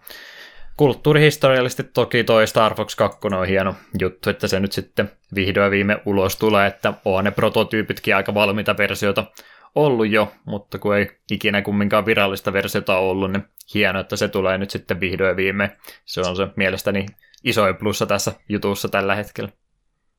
Joo, se on, se on kyllä ihan hieno suorastaan kulttuuriteko, mutta kyllä taas Nintendo on vähän, vähän, vähän hämmentäviä päätöksiä tämän suhteen mm. tehnyt. Tunnelmani, jos haluaisin tiivistää, niin pettynyt, mutta en yllättynyt. Niin. Että se nyt, jos taas lähdetään etsimään sitä kultareunusta tässä jutussa, kun ne sanoo, että ensi vuonna ei enää valmisteta, niin toivotaan, että tämä tarkoittaa sitä, että sitä ei tehdä sen takia, että tuohon Switchin virtuaalikonsoleja sitten panostetaan pikkasen enemmän. Tämä on mun toive, minkä mä haluan tässä kohtaa esittää. En tiedä, miten käy. Se on kaunis ajatus. Toivotaan, että se on totta. Hmm. No, se on nyt virallista, mutta se taitaa valitettavasti jäädä sitten ostamatta molemmilta. Jep, eli tuskin tulemme kumpikaan enää tuosta mainitsemaan sanaakaan, ellei tapahdu, tapahdu jotain mullistavaa sen suhteen. Tuskinpa vain. Sitten seuraava juttu myöskin semmonen, mitä me oltiin etukäteen on vähän arvuuteltu ja puhuttu tuossa ihan hiljattain muutenkin. Eli tuo Sega Forever-palvelu, joka on nyt sitten vihdoin virallisesti myöskin julkaistu. Ja siinä aikaisemmissa arveluissa, mitä tuossa pari jaksoa sitten käytiin läpi, niin ainoastaan mobiililaitteellehan tuo ainakin toistaisesti Toistaiseksi tuo palvelu on suunnattu, eli mainosrahoitteisia pelejä jaellaan ilmaiseksi, ja halutessaan voit sitten niistä peleistä ostaa sen version ilman mainoksia maksua vastaan, oliko about 2 tai 3 euroa chipalle, tai oliko sitten jotkut ehkä kalliimpiakin. Noin ensimmäiset pelit, mitä tästä palvelusta löytyy, on tosiaan Sonic 1, Mega Drive-versio, Fantasy Star 2, Comic Zone, joka oli meidän kakkosjakso aihe, Kid Chameleon ja Altered Beast. Ja tuossa palvelun julkaisuyhteydessä sitten aika nopsaan tuli tuommoista varsin ristiriitaista palautetta sen käyttäjiltä. Ilmeisesti peli droppailee aika paljon frameja, eli ruutuja sieltä jää sitten piirtämättä, ja varsinkin Fantasy Star 2. musiikkipuoli sitten ei oikein vastaa sitä, miltä ne musiikit tuolla Mega Driven versiossa kuulosti. Eli toistaiseksi ainoastaan älylaitteella pystyy näitä Sega Foreverin pelejä pelaamaan, mutta ainakin kehittäjän puolesta vielä on sanottu äänenkin, että muidenkin alustojen julkaisut on myöhemmässä vaiheessa myöskin mahdollisia. Jäädään sitä varmaan odottelemaan sitten ennemminkin. Joo, oliko se tosiaan viime vai toissa jakso just kun me puhuttiin siitä, että oli Filippiineillä se Comic Zone joku ladannut ja ihan samalta se näyttikin mä nimittäin justin tuon Comic eilen lataasin puhelimelleni justiin tuon Sega Forever-version ja mainosten kanssa nimen osaa. Ja ihan näin nopsaan sanottuna, mä en ainakaan omassa puhelimessani nyt huomannut mitään isompaa tökkimistä, että ihan okosti tuntui pyörivän ongelma vaan siinä, kun se on puhelimen ja puhelimen kosketusnäytöllä pitäisi tuommoista piitemappia pelata, niin ei se oikein maistunut, että ihan okosti se tuntui reagoivan kumminkin niihin painelluksiin, mutta ei toi ole se alusta, millä mä noita pelejä haluaisin pelata. Mutta tosiaan ihan di- Digital Foundrya ja ketä mä nyt, mä en ollutkaan ylös tuohon laittaa, mutta Digital Foundry ainakin oli joku siellä maininnut tosiaan niistä emulaatio-ongelmista ja Unity ympärillähän noin pelit on nyt sitten tosiaan rakennettu, että en tiedä onko se sitten Unityn vika, onko se Seikan vika vai kenenkä vika se on, mutta ilmeisesti nyt ei ihan kohdalleen kumminkaan tämä palvelun startti on mennyt. Sä et tainnut mitään vielä ehtiä kokeilemaan. En, enkä tule kokeilemaankaan. Siinä vaiheessa, kun selvisi, että se on mobiilipaskaa, niin mm. nää, minun mielenkiinto tipahti saman tien. Et se, jos omistasin just jonkun niin kuin, niin kuin tuon padin, niin sitten ehkä voisin jotain peliä pelata, mutta en minun kännykällä rupea Fantasy Staria pelaamaan. Jos mm. ne pelaa, niin me vaikka PSPllä tai sitten ne mulla. Parempiakin vaihtoehtoja on tänä päivänä olemassa. Jep. Se aiemmin tuossa sanoit tuota SNES-klassikista, että pettynyt, mutta, pettynyt, mutta et yllättynyt, niin mulla on mm. vähän sama suhte tämän, niin. tämän kohdalla, että tällaista vähän pelkäsinkin ja odotinkin. No ei se ole onneksi koko jakson teemana meillä sentä. Jep. Joo, seurataan mikä on Sega Foreverin tulevaisuus, mutta ainakin suht pienestä lähdetään tällä hetkellä liikkeelle, että pitäisi kumminkin, oliko joka viikko vai joka toinen viikko tulla uusia pelejä edelleenkin, ja oli siellä lupailussa silloin, että saattaisi Saturnia ja Dreamcastiakin tulla, mutta en mä tiedä, miten ne meinaa Dreamcast-pelejä puhelimella pyörittää, että onhan niitä jotain Grand Theft Auto 3 kyllä puhelinversiota olemassa, mutta on kumminkin niin iso, paljon isommasta tota, pelistä kyse kuin mitä sieltä rupeaa Dreamcastilta jotain Space Channel 5 ja yhtäkkiä tekemään, niin epäilen, että se ei hirveästi myy. Jep. Jähtäväksi nämä, toivottavasti tosiaan toi Forever saa taas sitten vaikka tuo joku PC-alustakin, niin olisi se vähän parempi vaihtoehto. Mä en tosiaan edes pelannut Comic niin pitkään, että mä olisi mainoksiakaan nähnyt, että kun mä sen käynnistin, siinä tuli mainos. Mä oletan, että kenttien välillä olisi varmaan mainos tullut kans.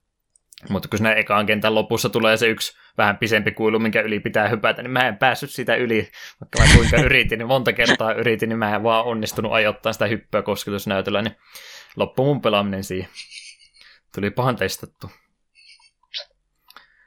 Mutta joo, Foreveri tuli ja vähän enemmän toivotti. Jep. Asia voidaan vielä myöhemmin korjata. Toivotaan näin. Voimme varmaan jatkaa eteenpäin, jos ei sulla ollut seika juttua enempää mielessä. Ei mulla valitettavasti nyt ole pettynyt olo, olo vain. Mm. Mut joo, seuraavaksi sellaista asiaa, että ID Softwarein perustajäsen John Romero kaupitteli Doom 2 diskettejä eBayn kautta. Viiden disketin pakettiin ei kulunut koteloita, laadultaan pelit olivat huippukunnossa ikänsä nähden, ja lisäksi ostaa sai halutessa Romeron nimmarit vielä mukaan. Ja huutokauppa alkoi 10 dollarista ja sitten päättyi lopulta vähän päälle kolmeen tonniin. Ja onnitellaan uutta omistajaa, en ehkä itse olisi ollut valmis maksamaan kolmea tonnia Romeron nimikirjoituksesta ja parista Doom-disketistä. Hmm. Oletan, että onnittelut meni perille asti. Eiköhän varmasti kuuntelee. Tota, rehellisyyden nimissä tunnustettakoon, että mulla ei pienintäkään käsitystä siitä, minkälainen peli Doom 2 on. Ykköstä on, on pelannut, niin kolmosta on pelannut, nelosta on pelannut, mutta kakkosta mä en ole varmaan kuvia kaikina nähnyt. Me oletetaan, että Doom 2 on aika samalla kuin Doom 1. Hmm. Villiveikkaus. Milloinkohan se on tullut edes uloskaan? Otetaan vähän tässä näppäle. Kuuluu tietysti podcastin läpi, kun mä täällä kikkailen. Doom 2 Hell, Hell on Earth 94 näyttää aika samalta ykkösen kanssa, joo, ehkä vähän isompi resoluutio korkeintaan. Joo, ei tosiaan ihan noin paljon tekisi mieli maksaa, mutta keräilykappale kumminkin periaatteessa, kun Romero käsistä tulee jemmarit mukaan siihen, niin mikä siinä, jos joku mielestänsä sai rahoillensa vastinetta, niin huutokauppahan tuo kumminkin oli ja kymppiä enempää ei pyytänyt, niin ei se nyt Romeronkaan vika, että joku tuhlaa näin paljon rahaa pelejä. Jep. Onko sulla mitään keräilykappaleita muuta kuin Collector's Edition ja per, perusjuttu, mutta ei ole mitään nimmareita tai muuta oikein ei oikein ole. keräilyharvinaisuutta? Ei valitettavasti. Olisi se kiva joku MTG, joku Black Lotus nimmarilla, joka hinta mm. pyörii jossain se parissa kymmenessä tonnissa. Kyllä semmoinen aika nätti tulla kannisosta, ei taida löytyä. Joo, eipä kyllä iteltäkään. Ensimmäistä Akuakan taskukirjasta löytyy versio, mutta se taisi olla kakkospainos, niin ei se ole minkään arvon. Niin huonossa kunnossa muutenkin. Ja, ja onkohan sitä mulla itselleni enääkään, niitä on varmaan serkkupoille ja muille jo jaeltu ilmaiseksi sen verran, ettei tai kotona enää akuankkujakaan hirveästi olla kohta. Se taitaa olla lähimpänä keräilyharvinaisuutta. Joo, semmonen juttu oli siinä, niin kävin lukemassa tuon jutun pelaajalehti.comin puolta, mitä nyt harvemmin käytetään lähteenä. Piti vaan mainita, että tosiaan hieno palvelu ei siinä mitään, mutta kommenttisektiota kun menee välillä lukemaan pelaajalehdestä, niin siellä on pari käyttäjää, jota aina tuntuu näkevän useamman kerran, ja mitä niistä nyt sitten sanoisin. Joo, aika, aika, aika, aika pienestä tuntuu riitaa saava aikaiseksi. Joo, itse aika päivittäin käyn pelaajan sivuilla lukemassa uutisia ja sitten silloin tällöin ehdyn kommentteihin ja aina vasta voi voi voi, ehkä meillähän pois tätä kommenteista. no joo, no siinä nyt oikeastaan kaikissa kommenteissa vähän samaa vika. Jep, se on totta. Silloin tällöin löytyy päällykästä keskustelua, mutta se on vähän harvinaista. Sitten eteenpäin. OC-remiksiä oli sitten jälleen kerran tapetilla oli tuossa jossain aikaisemmassa jaksossa edellisestä albumista juttuja, nyt oli sitten taas uuden aika. Eli OC Remix juhlistaa Sonicin 25-vuotista taivalta uudella remiksi-albumillansa. Sivuston 62 albumi järjestyksessään on yhteensä kahden CD mittainen. Kappaleita siitä löytyy 23 kappaletta, joita on ollut työstämässä 30 eri artistia. Sinivalkoista osaamista albumilla on edustanut Eino Keskitalo. Kappaleen nimi oli Siilin melankolia, mikä sieltä englanninkielisten kappaleiden joukosta aina silmää osuu, jossa tosiaan lähdemateriaalina käytetty Game Gearin kautta Master Systemin Sonic 1 kenttiä Green Hill Zone ja Bridge Zone. Ja tuohon albumi on jälleen kerran tavan mukaan ladattavana ilmaiseksi tuolta OC Remixin kotisivuilta, jotenka sinne vaan äkkiä heti podcastin kuunneltua oletan, että ei ehtinyt vielä kuuntelemaan. En ole vielä ehtinyt. Oseremiksi tulee aina silloin tällöin kuunneltua, kun joku nimeltämättä henkilö niitä ainakin yhtä aikaan tykkäsi linkkailla vähän väliin. Mm. On hidastanut, kun huomasi, ettei se niitä niin ahkerasti välttämättä kuuntelen. Tosiaan hieno, hieno tota albumi jälleen kerran Sonicista löytyy paljon musiikkia. Tuo Eino Keskitalo aina huomaa kyllä, kun hän jonkun kappaleen tekee, niin hänellä on tuo periaate näkö, että hän nimeää kaikki kappaleensa su- suomenkielisiksi, niin se on kyllä sellainen silmää iskee sieltä muutenkin, ja kovasti on hänen remiksestä se tykännyt muutenkin. Mutta joo, tosiaan OC-remiksestä se vielä mainittakoon, että kun mä tuossa sitä, sitä riimiä pistin pystyyn, ja kun mulla tuo langaton internetti valitettavasti on laadultaan vähän vaihtelevaa sorttia, niin mä en hirveästi ole pystynyt samaan aikaan sitten mitään nettiradiota tai muuta siinä soitattamaan, koska pingit nousee aika korkeiksi.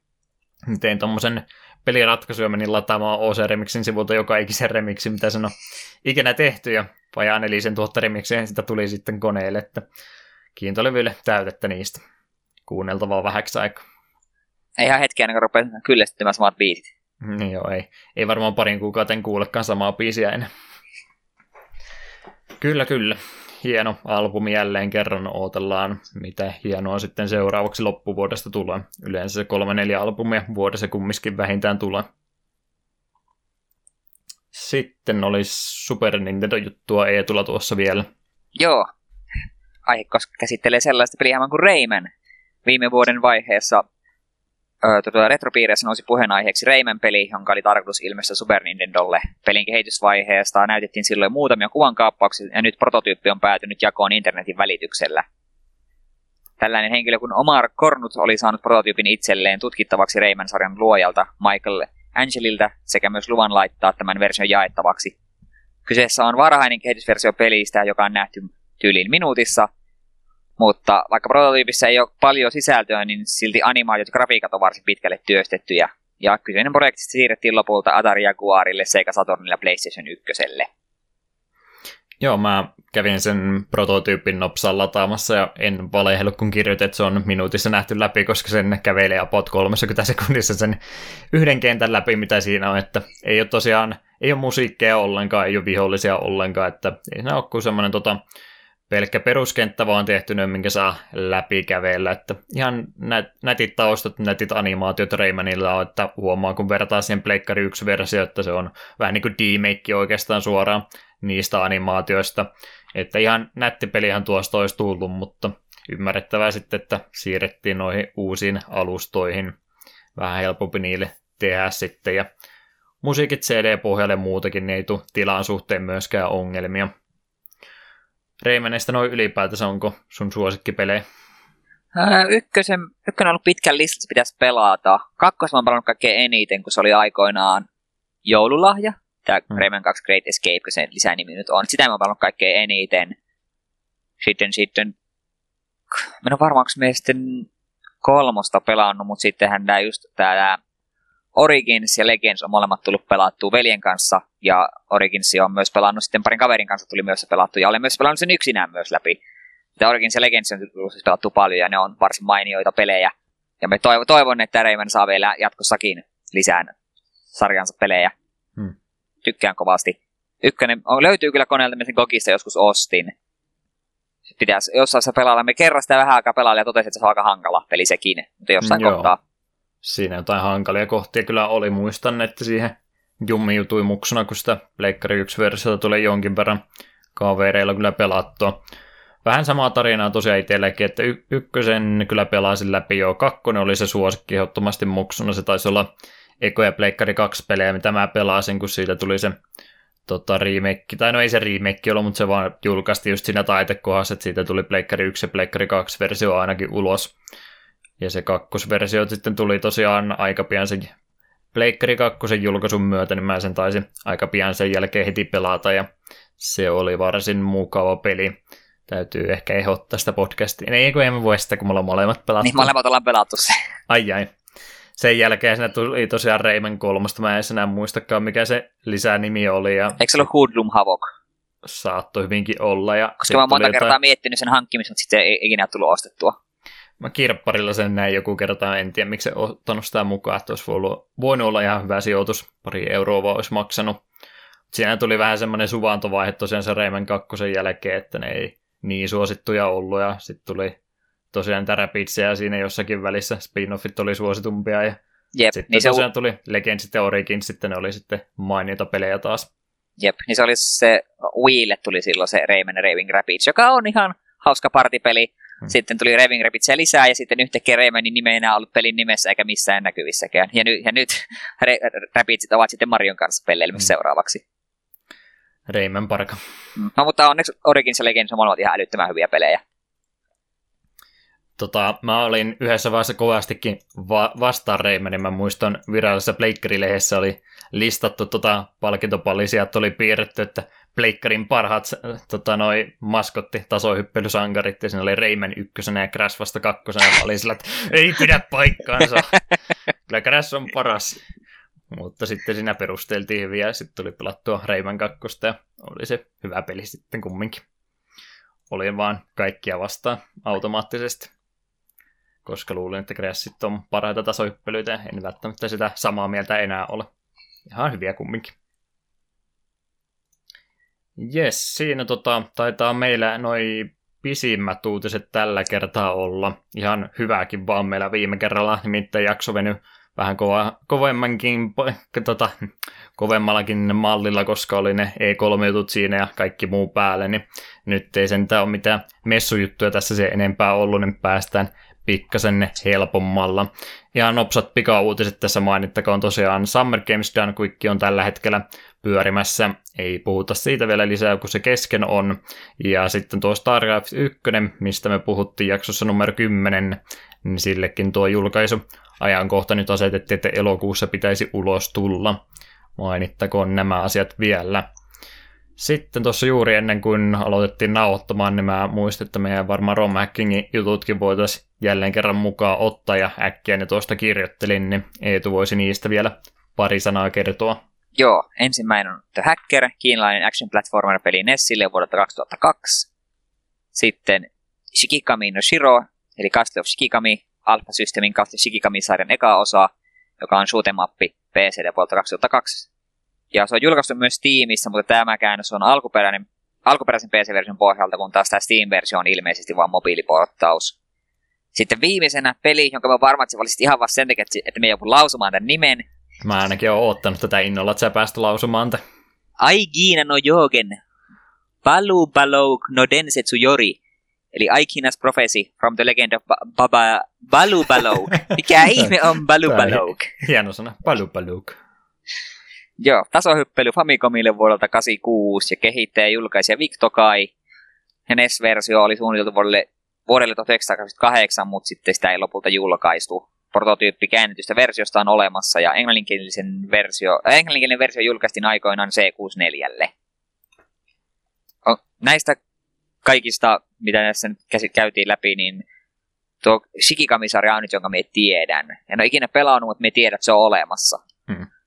Mä videota katoin, niin kattelin, että siinä joku tota, mieshahmo juoksee. Ei ole lentävää alusta, vaan oli joku mies juoksevasta se pieni klippi, minkä mä katsoin, että onko tämä tätä Japanin hullua meininkiä vai mikä on homman nimi. Suutemappi kummiskin pystysuuntaan vieriin. Ja se tuosta häkkäristä piti tosiaan mainita, että yleensä kun me käydään näitä läpi, ne on just Japanin pelejä ainoastaan, niin vaihtelua sen, että oli kiinalainen peli. Vielä kaikilla Nessi-peli vuodelta 2002, että Joo, on tuossa, väh- vähän lu- myöhässä tultu. Joo, mä tuossa lu- luin tuon ääni, niin sitten miettiä, että onko, onko se varasti nyt oikein. Kyllä, ne luki, että se on 2002 vuodelta, että kyllähän ne taivanilaisetkin siellä varsinkin teki NES-pelejä vielä pitkään myöhemminkin.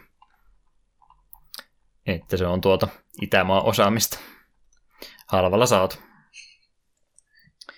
Joo, siinä varmaan rupesi sitten uutisotsikot olemaan meillä tältä kertaa. Katsotaan, olisiko ensi jaksossa enemmän jutusteltavaa. Eipä siinä, tämä oli tämä meidän perustapa muutenkin, että about 5-6 juttua kerralla löytyy, ja kumminkin ei näistä vähän vanhemmista peleistä niin hirveästi tuolla pelimedian puolella kirjoitellakaan, niin ei ole aina sitä valikoimaa ihan niin hirveästi. Mutta jos enemmän on, niin totta kai me niistä sitten aina jaksoissa puhutaan. Mutta eiköhän tässä kohtaa olisi jälleen kerran hyvä hetki pitää pieni tauko. Jostain kumman syystä mä en ole kirjoittanut, ei kun olen kirjoittanut musiikit, ne on ainoastaan mennyt tonne ylemmäksi, koska mä noin ROM hackingin jutut kirjoitin tuossa juuri hetki sitten, niin meni vähän mun järjestys sekaisin. Eli ennen kuin siirrytään tämän jakson peliin, niin kuunnellaan tuosta pelistä kappaleet Fight 1 ja Search of the Sacred Sword.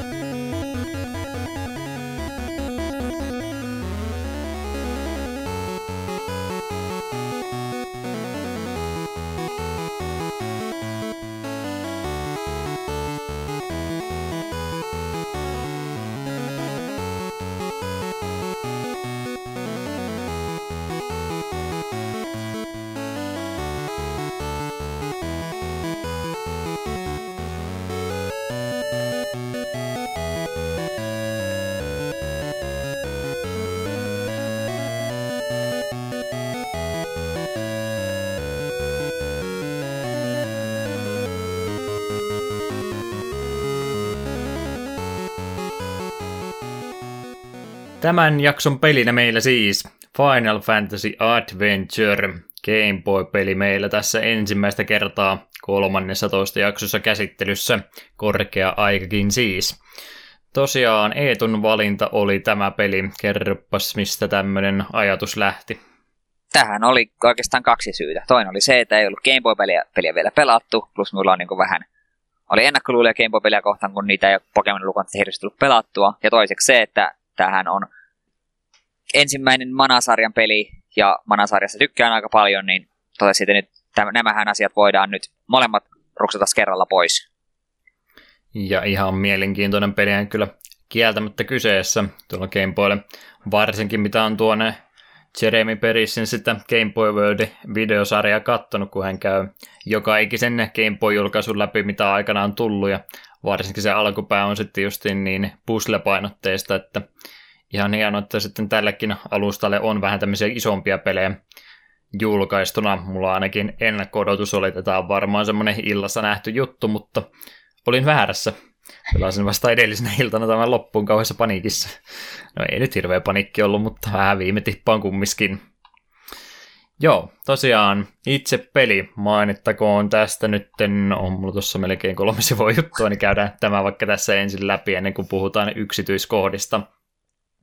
Eli peli itsessänsä julkaistu alun perin Japanissa nimellä Seiken Densetsu Final Fantasy Gaiden, eli Final Fantasy-sivutarina näin, tai vi- viimeinen fantasia-sivutarina näin suomeksi tönkösti käännettynä. Myös sitten myöhemmin tosiaan Pohjois-Amerikassa tunnettu nimellä Final Fantasy Adventure ja Euroopassa nimellä Mystic Quest. Ja meidän nyt varmaan pitäisi tuota Mystic Quest nimeä käyttää, kun me täällä Suomessa ollaan, mutta se on niin helppo sekoittaa sen Super Nintendo Mystic Quest-pelin kanssa, että ehkä parempi, että pysytään tuossa Final Fantasy Adventuressa, niin ollaan kaikki sitten samalla tasolla ja ymmärretään, mistä puhutaan. Tämä peli on samalla aikaa sekä Final Fantasy spin-offi, että tosiaan tuon Manasa-pelisarjan ensimmäinen osa. Peli on julkaistu Japanissa alun perin 1991, oikein tarkkaan päiväkin niillä muistissa ollut 28.6. ollut keskellä kesää. Myöhemmin sitten Pohjois-Amerikkaan tuotu marraskuussa 91 ja Eurooppa-julkaisu oli ainakin Wikipedian mukaan vain 93. Ei ollut sen tarkemmin siihen laitettu ylös kuukauttakaan edes, että huomaa, että nuo japanilaiset on paljon järjestelmällisempiä, kun ne on nuo päivätkin jättänyt sitten itsellensä muistiin. Kehittäjänä ja julkaisijana Square ollut tällä pelillä, jakelupuolesta sitten vastannut Sunsofti, ihmisiä pelin takana pelin ohjaajana toiminut Koichi Ishii-niminen henkilö, tuttu henkilö varmaan monelle tai ainakin muutamalle, tosiaan ollut Squaren puolella paljon monen eri pelin parissa työskentelemässä, muun muassa Manasarjasta vastannut hyvin pitkälti myös Final Fantasy-peleihin osallistunut niiden tekemiseen. Ocarina of Time 3Dstä löytyy hänen nimensä, ja nyt sitten uusimpana esimerkkinä tuo hiljattain juuri Nintendo 3DS eli julkaistu Ever Oasis-pelistä löytyy myös hänen nimensä. Ja sivu, sivulla sen haluan sanoa, että Ever Oasis kiinnostaa minua kovasti, en ole tullut vielä hankkineeksi. Sama oli itselläkin, meinasin sieltä CD-onista sen napata, mutta toppuuttelin itseäni, kun tässä niin hirveästi muutakin pelattavaa olisi tarjolla.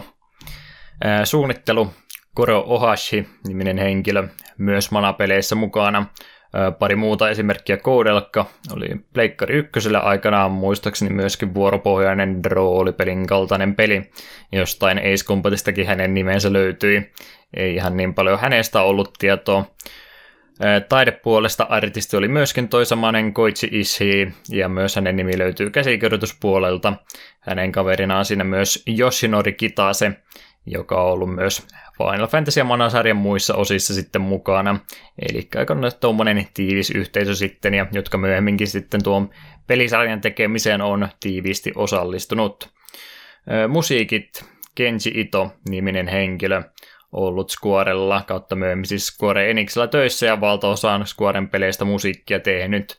Ja ulkopuolta sitten esimerkkejä olisi äh, SMT Devil Survivor 2 ja myös Half Minute Hero 2 löytyy hänen tekemänsä musiikkia. Freelance-toimintaahan aika paljon nuo artistit tuolla noin musiikin säveltäjät tekee, niin ihan ymmärrettävä, että löytyy myös muidenkin firmojen peleistä sitten musiikkia. Joo, semmonen tietorypäs siihen, niin varmaan haluat, että mä tuon Squarenkin tuossa luon putkeen, kun mä sen kerran olin kirjoittanut. Squaresta olisi löytynyt vaikka kuinka paljon juttuja myöhemmin sitten myöskin Enixistä sekä Square Enixistä myöhemmin fuusion myötä, mutta otin nyt pääsääntöisesti vaan Squaresta, niin eiköhän se liity nyt, tai ei riitä nyt ainakin tällä kertaa ihan tarpeeksi. Tullaan varmaan Enixistä puhumaan joku kerta sitten erikseen, jos ruvetaan jotain Dragon Questia vaikka pelaamaan. Mutta tosiaan Square itse on perustettu 83 vuonna syyskuussa Japanin Yokohama nimisessä kaupungissa perustettu yritys siis. Ja perustajana toiminut Masafumi Miyamoto-niminen henkilö. Ja tämä yritys Square siis on alun perin toiminut Den Yu Sha-nimisessä, ne, tai nimisen yrityksen alaisuudessa, joka rakennutti sähkölinjoja Japanissa, ja ilmeisesti ollut tämän Masafumin isä siellä sitten päähefenä, niin on saanut sitten hyvin työpaikan suhteella sitä kautta. Ja Squaren alkuaikana nuo pelit, mitä he julkaisivat 83 jälkeen, niin oli yleensä pieniä yhden henkilön toteuttamia pelejä, ja nämä kaksi yritystä sitten lopulta erkanivat toisistansa 1986. Tuo ensimmäisen neljän vuoden aikana, mitä Square toimi, he julkaisivat pelejä muun muassa PC 8800 ja 9800 sarjan tietokoneille sekä myös MSXltä ja varsinkin Famicomilta löytyy paljon heidän pelejänsä. Mutta noista alkupäin julkaisuista mikään ei varsinaisesti ollut mitään isompia menestyksiä, ja monet niistä jäikin sitä myötä sitten ainoastaan tuonne Japanin sisälle, eli niitä ei sitten länsimaissa nähtykään. Mutta ne muutamat, mitä sieltä sitten muuallekin eksy, niin niistä ehkä tunnetuimpina saattaa nämä tuttuja teillekin olla, oli nuo Nespelit 3D World Runner ja Rad Racer. Ootko niistä kumpaakaan pelannut? En ole varmasti kumpaakaan pelannut, mutta video on nähnyt molemmista jonkin verran. Joo, Rad Raceria on kokeillut, mutta World Runneria en, en ole muuta kuin videota nähnyt. Ihan mielenkiintoinen peli sekin, vaikka simppeleitä pelejä varmasti molemmat ovat. Tosiaan näiden alkuvaikeuksien jälkeen yritys sitten siirtyi Ueno-nimiseen kaupunkiin, ja sen muuton jälkeen oli ensimmäisen hittipelin aikakin, eli ensimmäinen isompi peli, mitä Square julkaisi, oli tämä tunnettu Final Fantasy-pelisarja. Varmaan siitä, jos jotakin kautta on nimi ainakin tuttu, jos ei muuta joka sitten ammensi paljon vaikutteita nimenomaan tuosta Enixin Dragon Quest-pelisarjasta, mikä oli supersuosittu näihin aikoihin. Ja tämän menestyksen myötä sitten Square alkoi profiloitua tämmöisenä laadukkaiden roolipelien kehittäjänä. Ja kaikki nuo tulevat pelit sitten, mitä tuossa 80-luvun ja 90-luvun puoliväliä asti, niin julkaistiin myöskin ainoastaan Nintendo-laitteella. Ja alkuperäisiä noita tai tuo aikakauden pelejä, mitä tuossa esimerkiksi otin, niin Final Fantasy tosiaan, Romancin saaka, Manasarja, mitä tässä nyt tänään käydään myöskin vähän läpi, ja Chrono Trigger – ainakin semmoisia isoja pelejä. Oletan, että ainakin Chrono Triggeria oot pelannut jo ja Final Fantasyitä myöskin. Joo, molempia pelatut aika paljon ja Manasarjaa myös. Tämä on mielenkiintoista, kun mä kysyn tämmöisiä itsestäänselvyyksiä, mutta ehkä muut ei tiedä. Jep, Romancin Saga on semmoinen, mitä on aina miettinyt, että voisi joskus jotain sen sarjan peliä pelata, mutta ei ikinä vaan tullut pelattua. Osaatko sä kertoa mulle, että mitä ne on, oliko ne jotain historiapohjaisia Minun mielestä jotain kun meikä oikeastaan tiedä sitä oikeastaan mitä, me tiedä, mm. vaan sitä pitäisi pelata. Monessa paikkaan kyllä sekin nimi tullut vastaan, mutta tosiaan osa noista sarjoista paljon suositumpia tuolla Japanin päässä, vaikka niistäkin käännöksiä kyllä täältä muualtakin löytyy. Ja sehän on ongelma kanssa näissä Squaren peleissä, että monet jäi sitten tuonne Pohjois-Amerikkaan, ettei paloversiota myöskään tullut. Mutta paljon valikoimaa sieltä löytyy kumminkin ja muutama esimerkki halusin siitä ottaa. Tosiaan sinne 90-luvun puoliväliin, kuten tuossa sanoinkin, niin siinä kohtaa sitten tapahtui tämmöinen muutos, että Nintendon kanssa tuli pieni välirikko tuossa vuosien 96-97 taitteessa. Tällä aikakaudella Nintendo päätti, että tuo tuleva Nintendo 64-laite tulee edelleen käyttämään kasettipohjaisia pelejä, ja Square ei tästä ajatuksesta oikein tykännyt ja päätti tehdä sitten tämmöisen leirin muutoksen ja hyppäsivät tuonne Sonin ja Pleikkari ykkösen puolelle, koska tuo Sonin tuleva laite, tai tässä kohtaa julkaistu laite, niin hyödynsi sitten tuota CD-romin tekniikkaa, jossa tunnetusti huomattavasti enemmän talletustilaa on. Eli Square hyppäsi sinne puolelle ja vei sitten nuo pelisarjat mukanansa, ja miten ainakin itse olen kuullut, niin ei tainnut niin oikein innostua tästä tai tykätä tästä ajatuksesta, tai sitten aikamoinen mykkäkoulu alkaa tämän jälkeen, että tämän jälkeen ei moneen vuoteen sitten Squaren pelejä enää Nintendo-puolella nähtykään. Tuossa Pleikkari 1 aikakaudella otin esimerkkiä Parasite Eveä, Bushido Blade, Topal, Xenogears, Saga Frontier ainakin. Mitä näistä sanottava? Parasite Eve ja Bushido Blade on molemmat semmoista, tiedän, ja Parasite Evein haluaisin joskus pelata, mutta sekin on jostain jäänyt välistä. Ja Xenogearsia joskus pelasin vähän matkaa veljen modatulla pleikalla. Se ei valitettavasti kesken, ja sekin pitäisi pelata joskus uudelleen. ihan loppuun asti. Se oli, se oli varsin mainio sen verran, mitä kerkesin pelata. Joo, Xenogearsin mä oon kaksi kertaa aloittanut. Kuten yleensä näissä tarinana on, niin päätöspisteellä niin kesken on sekin valitettavasti jäänyt, että paha tapa aina herpaantuu huomioon ja rupeaa jotain muuta aloittelemaan samaan aikaan. Täytyy ehdottomasti Xenogearsi pelata, jos ei muuta, niin mä otan sen sitten väkipakolla podcastia aiheeksi, niin sitten se tulee ainakin pelattu. Ehdotan myös, että Parasite Eve voisi joskus olla podcastin aiheen. Kyllä, täältä Squaren kirjastosta niin paljon hyvää löytyy, että ei varmaankaan jää ainoksi kerraksi, kun me Squaren pelejä täällä käydään läpi. Sitten tämän aikakauden seuraava muutos 2003 tapahtui Squaren sekä Enixin, josta tuossa mainita olikin fuusio, eli he yhdistyivät tuona, tuona vuonna. Tuo fuusio oli ollut jo suunnitteilla muutama vuosi aiemminkin, mutta tuo Squaren flopannut Final Fantasy-elokuva ja sitä myötä kiristynyt taloustilanne pisti jarrua näille suunnitelmille. Lopulta sitten Final Fantasy 10 ja Kingdom Heartsin menestyttyä suostui Eniksi yhdistämään voimassa Squaren kanssa, ja kaksi isoa roolipeli suunnittelija-tuottajaa yhdistyi sitten siinä. Ja tuon yhdistymisen aikoihin Square oli tukenut tuota Wanderswan käsikonsolia, mikä ei varmaan länsimaissa niin tuttu ole, mutta oli kumminkin kilpaileva laite Nintendon Game Boylle. Jäi valitettavasti sen verran pahasti jalkoin, että Square pääsi päättäessä vaiheessa palata kotiinsa takaisin ja välisuhde sitten Nintendon kanssa palautettiin. Ja tätä myötä sitten jälleen kerran ensin rupesi Game Boy Advancelle Squaren pelejä tulemaan ja myöhemmin sitten takaisin konsolipuolelle. Ensimmäinen peli ainakin mitä ulkomuististani laitoin, niin oli tuo GameCubein Final Fantasy Crystal Chronicles. Oletan, että et väitä vastaa ainakaan. Yritin, en vastaan. Yritin katsoa listaa ja se oli ensimmäinen, mikä silmään osui sieltä ainakin.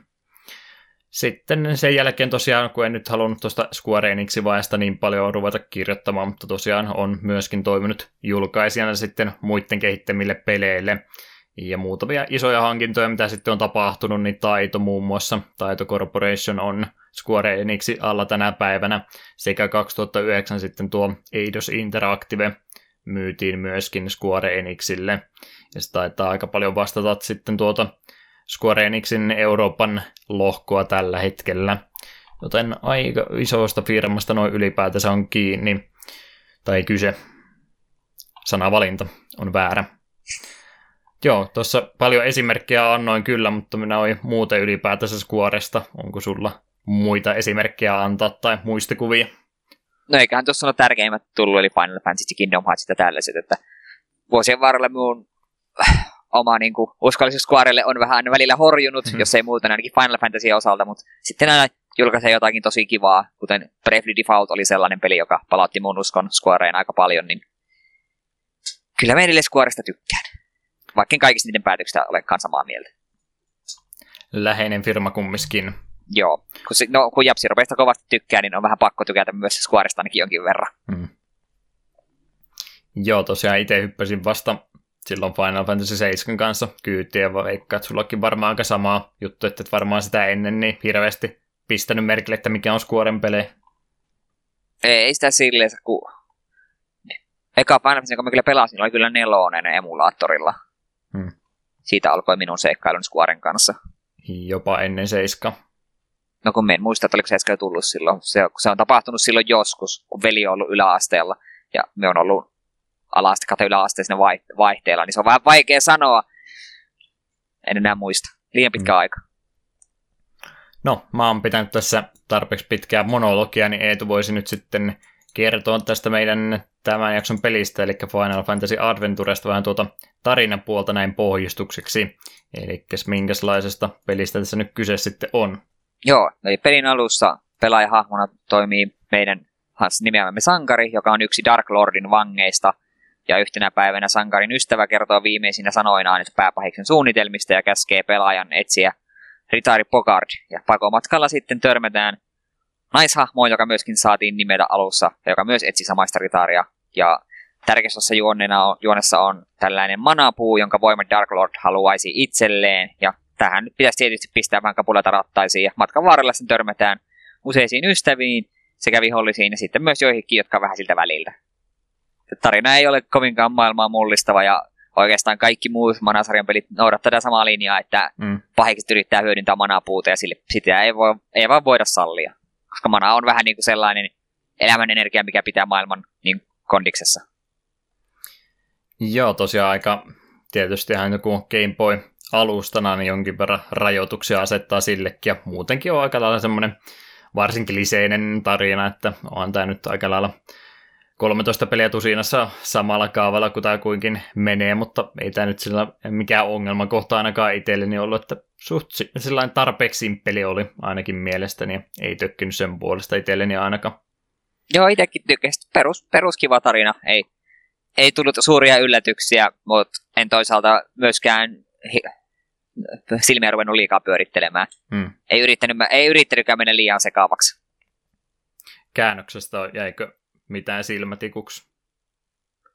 Oliko sitä on, jo, sitä on jo varmasti jo viikko, kun me sen pelasin loppuun asti, niin sillä, sillä siellä täällä olla vähän hassuja käännöksiä. Mutta suurimmassa osassa peli oli ihan, toimi ihan hyvin niin käännöksen puolesta. Samaa mieltä kyllä itsekin tosiaan, ettei siinä mitään isompaa ongelmaa ollut. Ja tosiaan vaikka nyt roolipeli on, niin tekstipuolta aika kevyttä oikeastaan oli, että muutamassa kohtaa saattoi pikkasen enemmän kertoa tarinaa eteenpäin, mutta muuten oli hyvin pitkälti sitä suunnan antamista vaan. Ei sen enempää tässä tarvitse ruveta aikaa lueskelun käyttämään, että ihan toimintaa tästä pelissä se 95 prosenttia vähintäänkin on. Jep, ja jos ei sitten tarina yhtään kiinnosta, niin yleensä aina kaikki tärkeät henkilöt, joille juttelin aika suoraan sanoa, että menet tuonne. Mm. Ja se hyvä puoli myöskin, että ne onneksi kertoo sama juttu uudestaan, että itsellä ainakin ei nyt esimerkkejä välttämättä osaa antaa, mutta välillä tulee semmoisia fiiliksiä, että ei, ei kuunnellut tarpeeksi tarkkaan tämä sitten saa kuunneltua sitä samaa juttua enää uudestaan, niin tässä nyt onneksi kaikilla oli sen tährikkinäinen gramofoni menetelmättä, ne kertoi sen saman tarinan sitten uudestaan moneen kertaan. Yep. Onneksi helpottaa, jos sattuu tauko tulemaan väliin, niin muistaa sitten taas, mitä piti tehdä. Tiivis, simppeli tarina, ei siitä sen enempää. Joo, varmaan tuonne pelimekaniikan puolelle voitaisiin mennä seurauksia. Ehkä taas mulla oli tarkoitus kyllä, että voisi varmaan nostaa tuo vähän korkeammalle, että käydään ihan tuo pelin kuvaus tässä nyt ylipäätänsä muutenkin läpi, niin käy selväksi, minkälaista pelistä on kyse. Eli vaikka Final Fantasy nimessä on, niin ei ole vuoropohjaisesta pelistä kyse, vaan ihan toimintapainotteinen roolipeli. Ja kyllä tätä varmaan aika turvallisesti voi sinne sieltä ykköseen verrata, että suht samanlainenhan peli tuo oli. Väitätkö vasta? En väitä, kyllä oli paljon samaa. Eli ylhäältä päin kuvattu peli, ruutupohjainen käytännössä, vaikka vapaasti toki liikkua saa, mutta pienistä ruuduista toki muodostuu tämä peli 16 kertaa 16 taisi kartan koko yhteensä olla, että ainakin noin pienelle laitteelle suht laaja toki on, mutta kokonaisuutena kun vertaa muihin, niin ei nyt niin hirveä iso peli kummiskaan. Onnistu siellä ainakin itse useammankin kerran eksymään kaikesta huolimatta, että walkthrough oli siinä aina varulta auki, jos ei sitä sentään joka ikinen kerta tarvinnut hyödyntää. Joo, alkuvaiheessa ei niin ollut sitä vaaraa, kun ei ollut hirveästi vaihtoehtoja minne mennyt. Siinä vaiheessa, kun käytännössä maailma avautui, niin sitten kun piti mennä jonnekin tiettyyn paikkaan, niin siinä mennessä mennä, mennä pääpyörälle. Ja kyllä itsekin walkthroughta siinä vaiheessa rupesin käyttämään sille enemmän, että katselin, että okei, minnekähän me oikeasti pitäisi mennä, kun mä en mennä hermot, kun pyörit sillä merellä, että kuinka kauan, etkä yhtään löytänyt seuraavaa satamaa. Hmm. Et sieltä ykkösen, jos nyt tässä vertaa tätä näin, niin onhan tämä siellä aika, aika paljon tota putkimaisempi versio, että sieltä tässä voi vähän väärässä järjestyksessä mennäkin asioita, mutta tässä nyt aika lailla ei voi valita sitä, että kyllä täytyy dungeonit valitettavasti mennä ihan järjestäen läpi. Ja no. muutenkin, vai oliko jotain? Niin, no siis on totta, mutta toisaalta sitten taas kun toisin kuin Zeldassa, niin tässä kun kuitenkin kertyy leveli ja haamo vahvistuu, niin jos ne voisi mennä mm. mistä tahansa järjestyksessä, niin sitten kaikki pitäisi tasapainottaa uusiksi. Se pitää paikkansa ja muutenkin puhutaan noista leveleistä ja muista kohta, mikä se isompi erotus tässä näin on. Mutta muutenhan sitä maailmaa aika lailla justi pistetty vähän porttia siihen eteen, että aina ei pääse etenemään sinne seuraavaan paikkaan, koska sulta puuttuu joku tietty ominaisuus, avainta tai muuta esimerkkiä tässä antaakseni, tai tiettyä asetta, että pystyy rikkomaan seuraavan paikan, niin ei pääse sitten etenemään, mikä vaikka tuossa sanoit, että eksyyn parin kertaa, niin yleensä sitä ei tapahdu, että aika selvä se on, mihinkä täytyy seuraavaksi mennä, ja hirveän pitkälle siltä polulta ei pääse poikkeamaan. Jep, niin kuten minä sanoin, sen loppupuolella vasta siinä tulee se eksymisen kunnollinen mahdollisuus. Kylläpä vain. Tosiaan se asia, miten tämä peli kaikkein eniten poikkeaa Zeldoista, on justin tuo levelisysteemi, eli aamu pystyy nyt levuttamaan poikkeuksellisesti. Eli aina expaa tulee normaalisti, kun vihollisia tappaa ja tietty verran, kun sitä kerää, ää, kokemusta on kertynyt, niin sen jälkeen sitten leveleitäkin tulee. Ja nyt leveleiden yhteydessä sitten oli ne neljä stattia, jotka oli... Öö, oliko strength, oliko endurance vai mikä lie? Mm, stamina tai stamina, stamina. No sama, sama asia, eri sana. Sitten wisdom ja will. Joo. Eli neljä eri stattia, mitä tuo peli aamu tuossa kerää. Joista strength taisi tosiaan olla ihan vaan sitä meledamagea lisää, stamina oli helttiä, Wisdom oli sitä MPtä lisää ja Will oli sitten se semmoinen melkein, käytetään nyt niin kun Dark Soulsin täytyy kaikkia mahdollista verrata nykyaikana niin kuin Crash Bandicootinkin suhteen, niin on se sta- stamina-mittari siellä pohjalla, tai Will-mittari tässä tapauksessa, joka sitten kun menee täyteen asti, niin pystyy vähän voimakkaamman lyönnin tekemään. Oliko sulla jotain suurta suunnitelmaa, miten sä lähit sun hahmoa sinä kehittämään? Ei oikeastaan. Että alkuun me no me tykkään kaiken vaan strength ja stamina, mutta sitten me itse huomasin, että se peli oli siinä mielessä kiva, että jos se laitut vaikka strengthiin, niin samalla se nosti myös stamina ja willia vähän. Sä laitat williin, niin strength ja stamina nousi myös vähän. Että wisdom oli oikeastaan ainut, joka jota piti erikseen meille pistää, että se ei kasvanut sille sun mukana joka tapauksessa. Hmm. Niin me oikeastaan just sille strength, stamina ja williin pistin aika tasaisesti. Sitten wisdomia aina välillä, kun rupesin katsomaan, että se alkaa jää, MP, MP-määrä alkaa jäädä pikkuinen turhaan alhaiseksi. Ja se tuosta Willistä minä haluan sanoa sen, että se oli ihan kiva systeemi ja silleensä, mutta koska se mittari no, täytty nopeammin, mitä korkein Will sulla oli, niin se oli pelin alussa, se oli niin hidas, että ei se tullut käytetty ikinä. Vasta oikeastaan pelin keskivaiheella sille se mittari täyttyi sen verran nopeammin, kuin Willia oli lait- saanut sen verran paljon, että se jopa silloin tälle hyödynsi. Joo, se on oikein niin kuin ahistavan pitkä se mittari siinä alussa, kun se niin hitaasti täyttyy loppupäässä sitten jo vähän rupesi paremmaksi menee, että sentä ruutuja vaihtaessa se yleensä oli ehtinyt jo täyteen menemään taas. Jep. Mutta Mitenkäs? ainakin itse loppupäässä, miten mä vedin, niin se oli aika lailla kaikki sillain samalla tasolla meni, että Jack of all trades jälleen kerran oli se voittava strategia tässä pelissä. Itse nyt kun on näistä stateista puhetta, niin käytit se taikuutta miten paljon?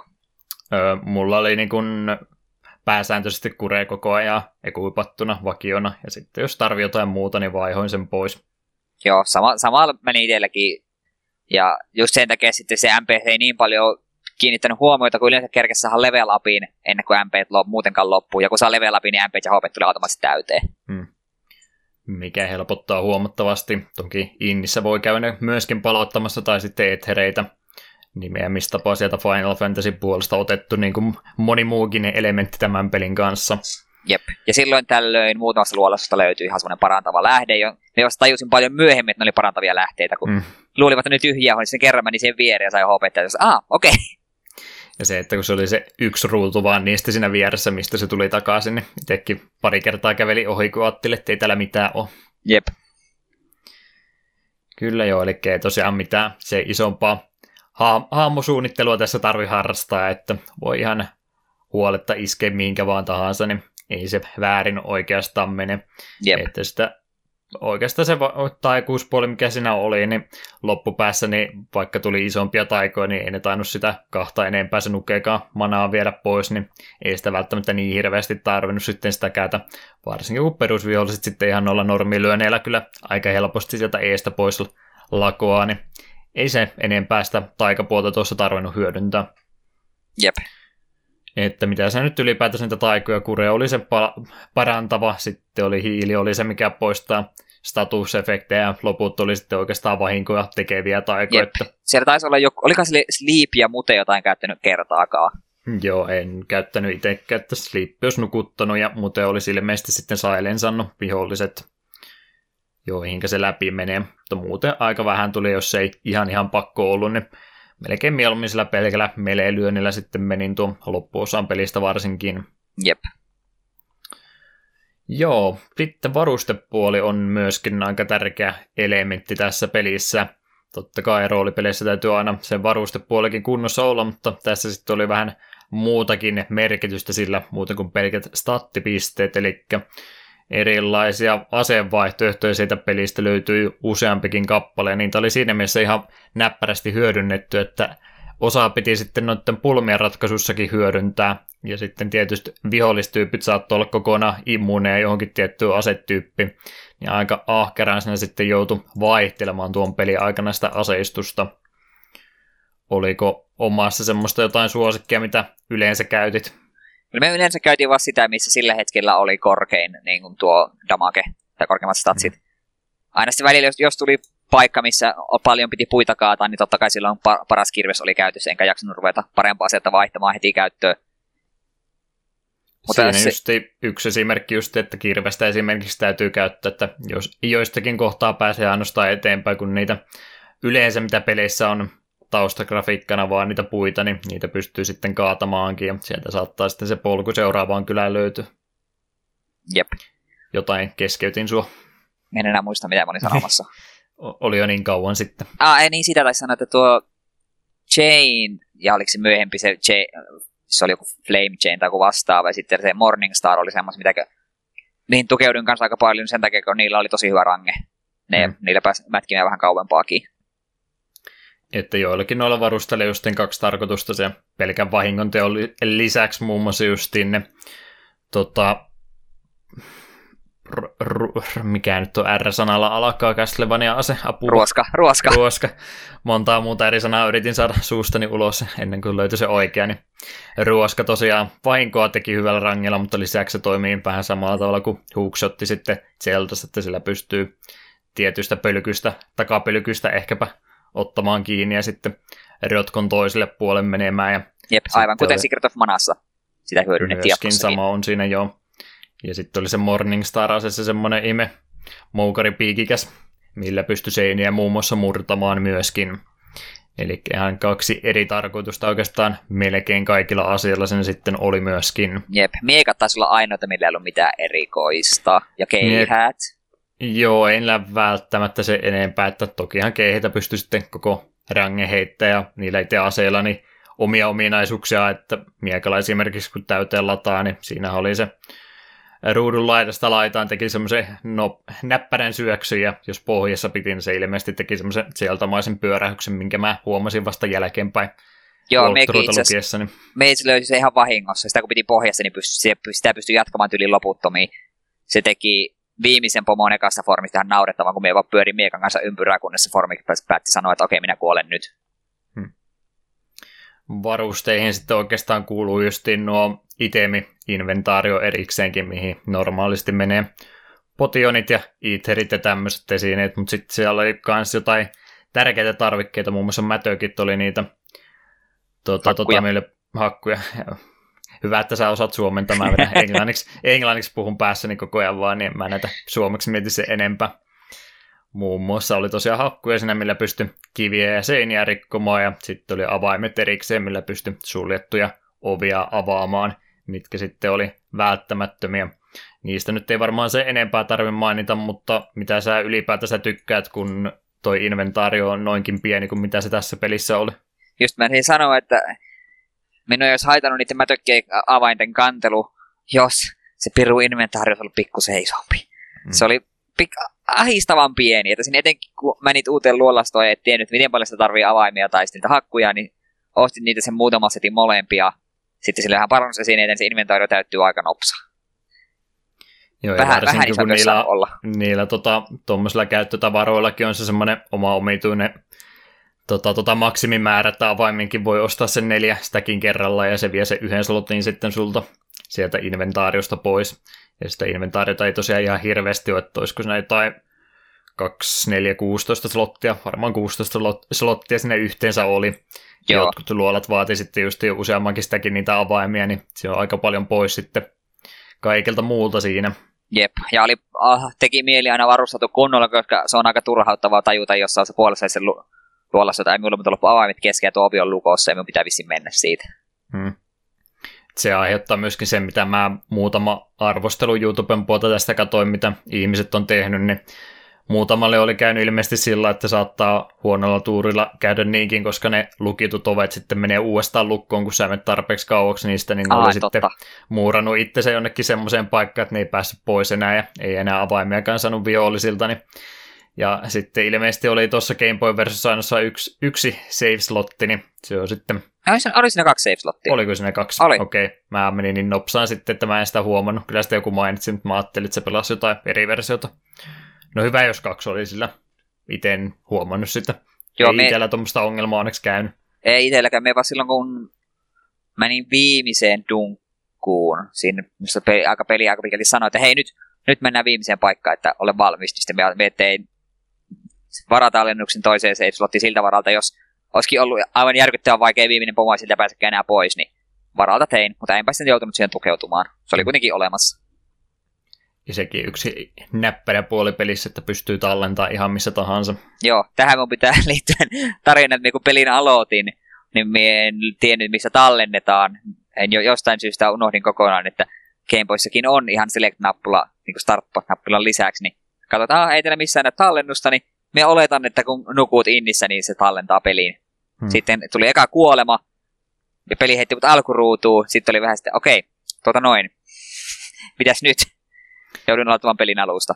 Eipä me ollut Ah. pelannut sitä kuin parikymmentä minuuttia, mutta silti vähän ärsytti. Noin. Ajattelit yhdellä istumalla vetästä läpi No kun ei- ilman, kuolemia.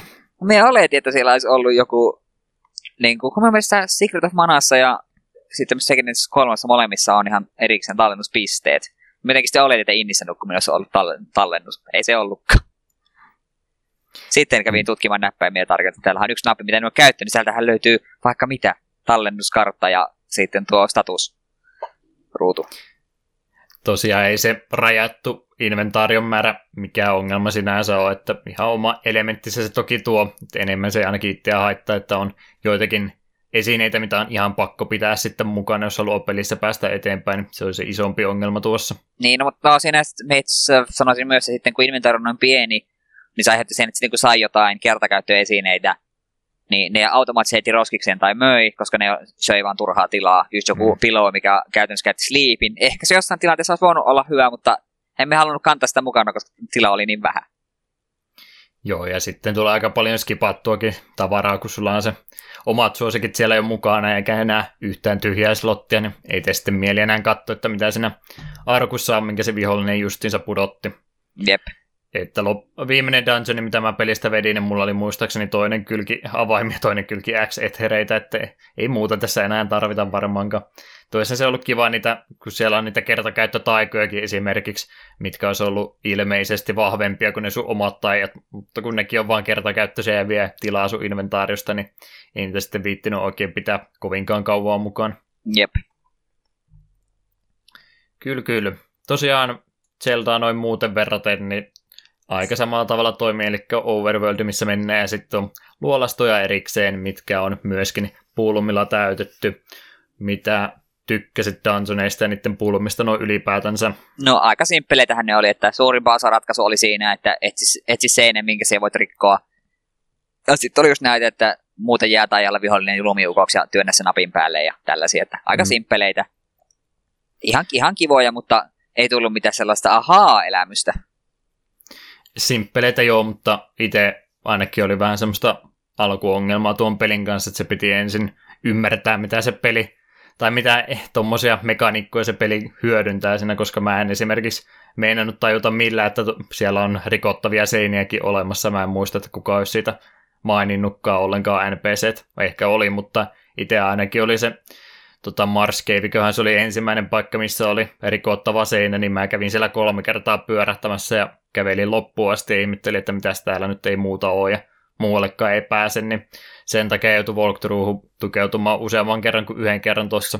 Ah, Mä en mielestä, tajunnut, mitä pitää tehdä. minun mielestä siellä luolassa oli se ensimmäinen kumppani, se taikuri. Niin musta se, se kun liittyi, niin se sanoi, että täällä voi rikkoa tiettyjä seiniä.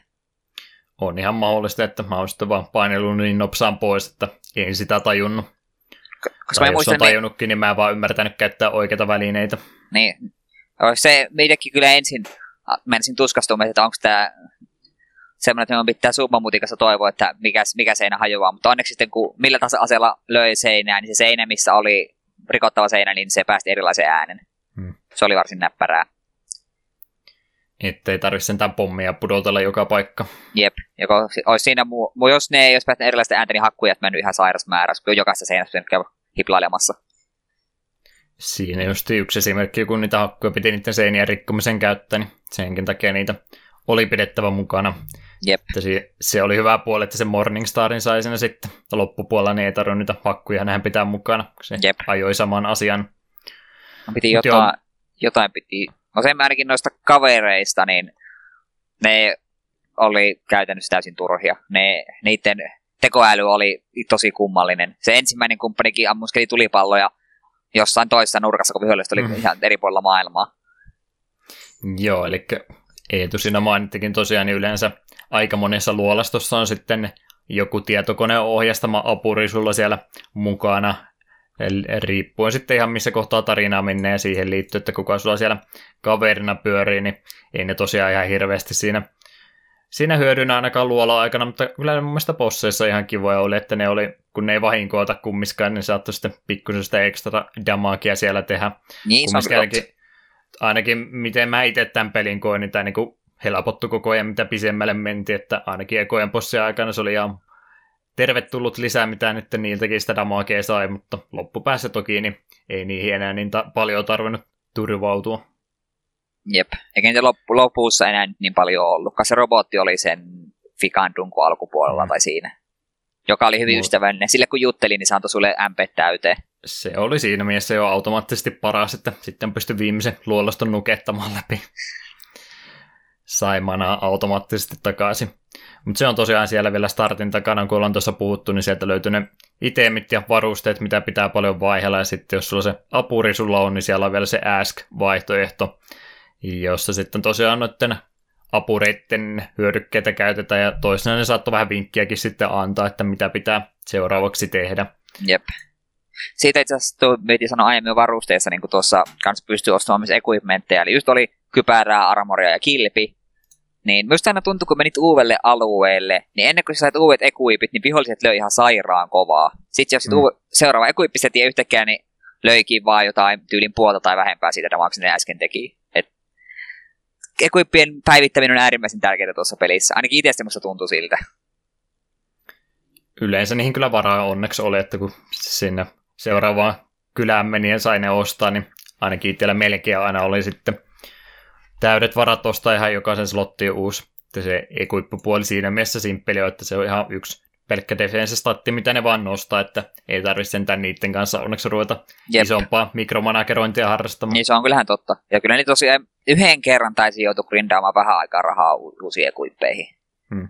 Se kyllä ihan loppupuolella, kun alkoi aika hintavia. Ja kilpi ei vissiin nostanut defensea ollenkaan, mutta se blokkasi tiettyjä hyökkäyksiä suoraan edestä.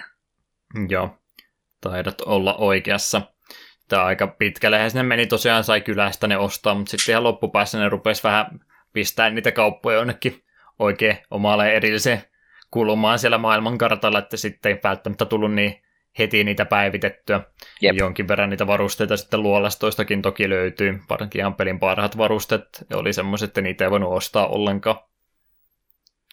Ne löytyy ainakin sieltä viimeisestä luolastosta se Dragon settiköhän sen nimi oli vai mikä, ja sitten tuli sitä samurai-settiä myöskin. Joo, ja samurai-setti tippui vihollisilta. Hmm. Sen me itse luvin walkthroughsta, kun siinä jotain loppupuolella me filkuili, niin sitten siinä mainittiin viholliset, mitä saa parhaat itemit, niin ne me sitten nappasin niiltä. Hmm. Hyvä semmoinen viimeinen ultimaattinen armorisetti, kun ne tulee just ihan pelin lopussa, kun niitä ei välttämättä enää niin hirveästi tarviska. Niin, viimeiselle pomolle sopivasti. Hmm. Kyllä, kyllä. Tota, tota.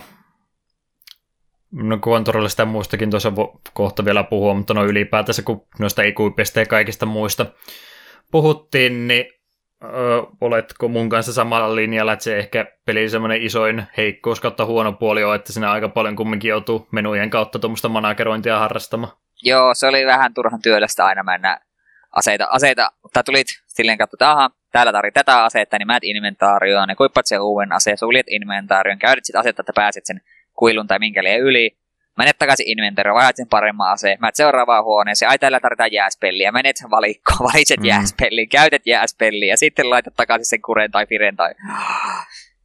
joo, se Secret of Manassa sitten oli se vähän, vähän nopeamman kautta sai vaihdettu toiselta superin, niin oli enemmän nappeja, niin pystyy... Mm.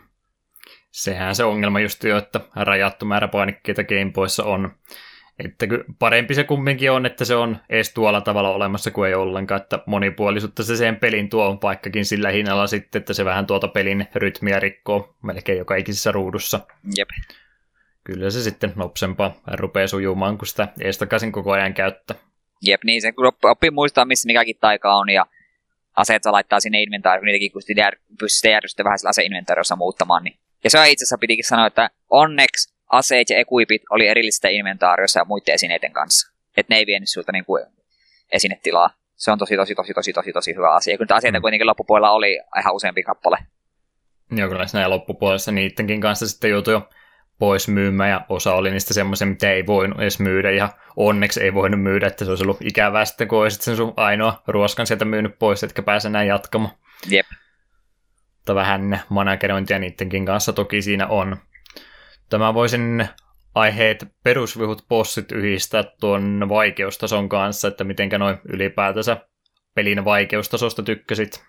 Se oli minusta ihan sopiva. Sen välillä tuli tosiaan semmoisia piikkejä, kun menit uudelle alueelle, eikä ollut vielä uusia ekuippäjä, niin viholliset löi aika kovaa. Ja se joissakin luolastoissa sitten oli tosi raivostuja vihollisia, mitkä saatto pistää ties minkälaista ikävää statusta sun päälle. Ja siinä kun joku, mä et vihoneeseen, missä on kolme vihollista, kaikki ampuu sinua, yksi osuu, mä et Stoney, se oot jo kuollut, ellei siinä nopeasti käytä sitä hiiliä. Hmm. Koska, siitä, koska se, ne pistää se Stoney uudelleen ennen kuin se kerkee ensimmäinen loppua. Ja pomoista oli muutama hankala, mutta aika moneen pomoon toimi minun hyvä strategia, että lyö sitä, kävele sen hitboxi sisään ja jatka lyömistä, kunnes se kuolee, koska se ei mm. kerke vahingoittaa sinua, kun se välkkyy. Se ei toiminut Lisää... kaikkiin, mutta aika moneen se toimi.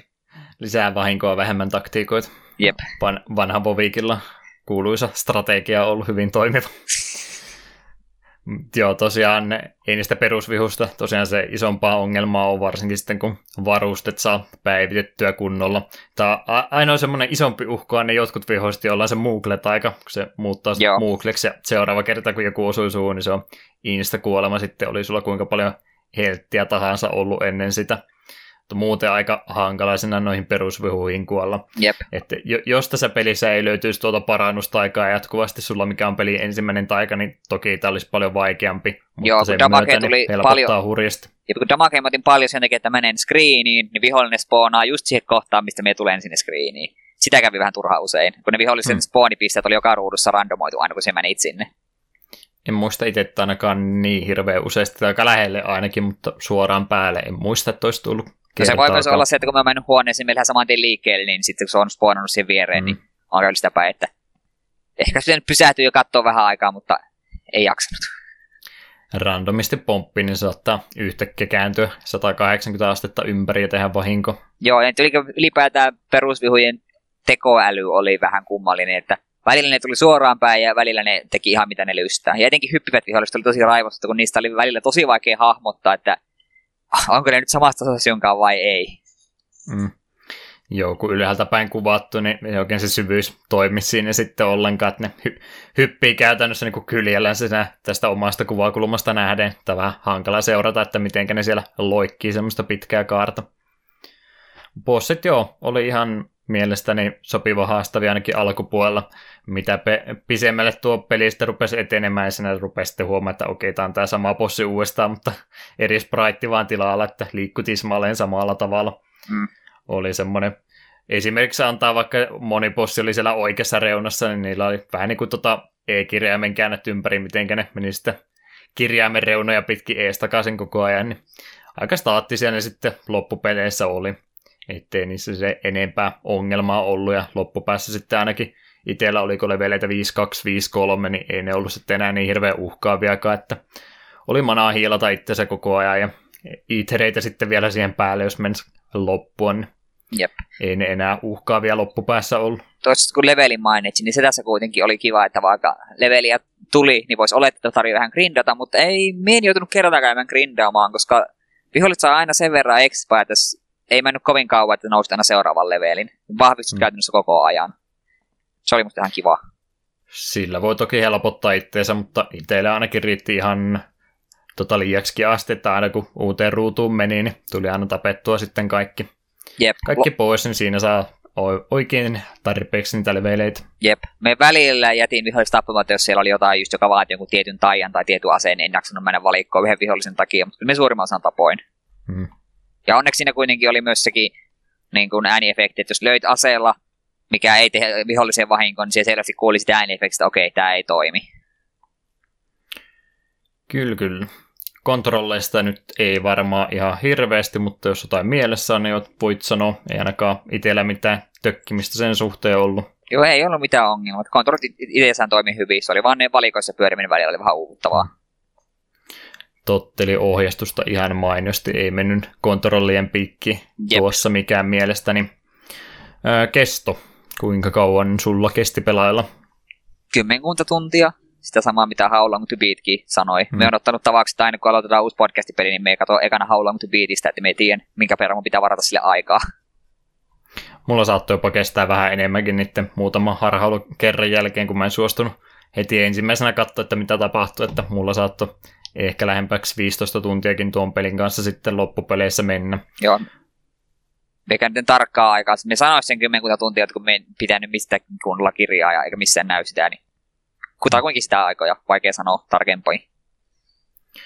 10 15 tuntia, niin se on kumminkin aika hyvä mitta Game Boy-pelille ja varsinkin tämmöiselle toimintapelille. Jep. Että kyllä siellä niitä roolipelejä ja tämmöisiä toki löytyy, mitkä on varmaan pisempiäkin ollut, mutta niissä se kesto sitten syntyy muista elementeistä. Musiikkipuoli oli muuten ihan näppärä OST tässä. Oli, se varsin mainio. Tykkäsin itse aika, aika paljon monestakin biisistä. Kyllä Gameboystakin saa ihan hyvää, hyvää settiä ulos, jos siellä taustalla on ihmisiä, jotka osaa hommansa. Että semmoinen reilu kaksi tusinaa oli tuossa kappaleita pelissä ja onneksi oli sitten noita dungeon temejäkin ainakin kolme erilaista, ettei ruvennut korvia raastamaan se yksi sama tilutus. Jep. Vai jos jotain miinusta sitä hekasta Zeltasta täytyy antaa, niin siinä oli vähän sitä ongelmaa, niin tässä onneksi oli sitten vaihtoehtoja pikkasen enemmänkin laitettu ja muutenkin paljon miellyttävämpiä sitten korvillekin, ettei ollut semmoista oikein rasittavaa kahdeksan sekunnin luuppia, mikä pyörähtää ympäri. Tämä ainoa semmoinen, mikä sieltä korviin vähän osuu, niin Chocobon teme alkaa vähän semmoisella metelillä ja sitten se lähtee itse melodia alku siitä, että ainoa vähän huonompi kappale siinä, Joo, se no, mutta se, siitä. mut se oli kuitenkin Silly Chocobo-teema. Kelpas kyllä. Muutenkin tosiaan, jos ei tässä nyt ole selväksi tullut, kun on nimessäkin on Final Fantasy, niin aika paljonhan tässä tuosta Final Fantasy-pelisarjasta niitä elementtejä sitten on muutenkin käytetty, muun muassa Chocobo siinä sitten sun Ratsuna-pelissä toimii. Jep, ja sitten Manasarjalle tulevia sellaisia, mikä se nyt on sana, no kuitenkin sellaisia asioita, mitä muissakin Manasarjan peleissä näkyy, niin oli jo tässä nähty. Sitten oli tuttuja vihollisia ja tuttuja nimiä, että kääpiöissä oli muun muassa Watts-kääpiö, niin en muista oliko Secret of Mana, mutta Seigenissu kolmossa ainakin oli. Ja saattoi olla muita, ja kaupunkin nimiä oli tuttuja, Judd ja sitten tuo Wendell on ainakin semmoisia kaupunkeja, mitkä on ollut Seigenissu kolmosessa, niin näkyy, että on manapeli. Jos vähänkin on muita, manapelejä muita pelannut, niin tuo, tunni, tuon tunnistaa kyllä heti samaksi sarjaksi. Kyllä, kyllä. Sitten varmaan voitaisiin parit nippelitiedot vielä ottaa ennen kuin ruvetaan tekemään loppuyhteenvetoa tuosta pelistä. Sä voisit vaikka Eetune lukasta, jos osaat mun suomen kieltä tuosta lukea. Joo, vuonna 1997 Square rekisteröi tunnuksen Seiken Densetsu The Emergence of Excalibur nimen itselleen, ja tämä viiden disketin mittainen peli ehti jopa päätyä ennakkovarattavaksi, mutta sitten se projekti kuitenkin keskeytettiin. Että oliko tämä niinku ilmeisesti tämä, tämän niinku prototyyppi. Mahdollisesti. Ja tämän pelin työnimenä sitten oli myös Gemma Knights, kunnes tämä, tämä ja edellinen nimike idea yhdistettiin julkaistuun peliin. Ja Secret of Mana-peliä sitten mainostettiin lännessä nimellä Final Fantasy Adventure 2, mutta kuten me tiedetään, niin sitten tuo Secret of Mana-nimi oli lopulta se, joka jäi elämään. Ja pelissä esiintyy paljon hahmoja Final Fantasy-pelisarjasta, ja viimeinen tieto, mitä minä en tiennyt ennen kuin täältä muistiinpanoista luvin, että pelissä törmättävät NPC-hahmot pystyi tappamaan, ne jatko, jaksoi tarpeeksi pitkään niitä mätkiä. Ja tämä tieto olisi kelvannut jo pelatessa, koska yksi asia, mitä myö tässä aiemmin mainittu, oli se, että puhuminen tapahtui ihan vain kävelemällä ihmisiä päin. ja kun yritit poistua kylästä, kun joku saakeli juippi siinä käveli portilla edestakaisin, niin helposti tuli sellainen kierre, että heppu kävelee sun eteen, juttelet sille, odotat, että se kävelee pois, yrität poistua, heppu kävelee takaisin siihen eteen. Niin olisin oikein mielellään mätkinyt niitä miekalla, jos olisin tiennyt, että sillä on jotain vaikutusta. Ja samoin teksti pätkä sinä aina uudestaan ja uudestaan toistaan.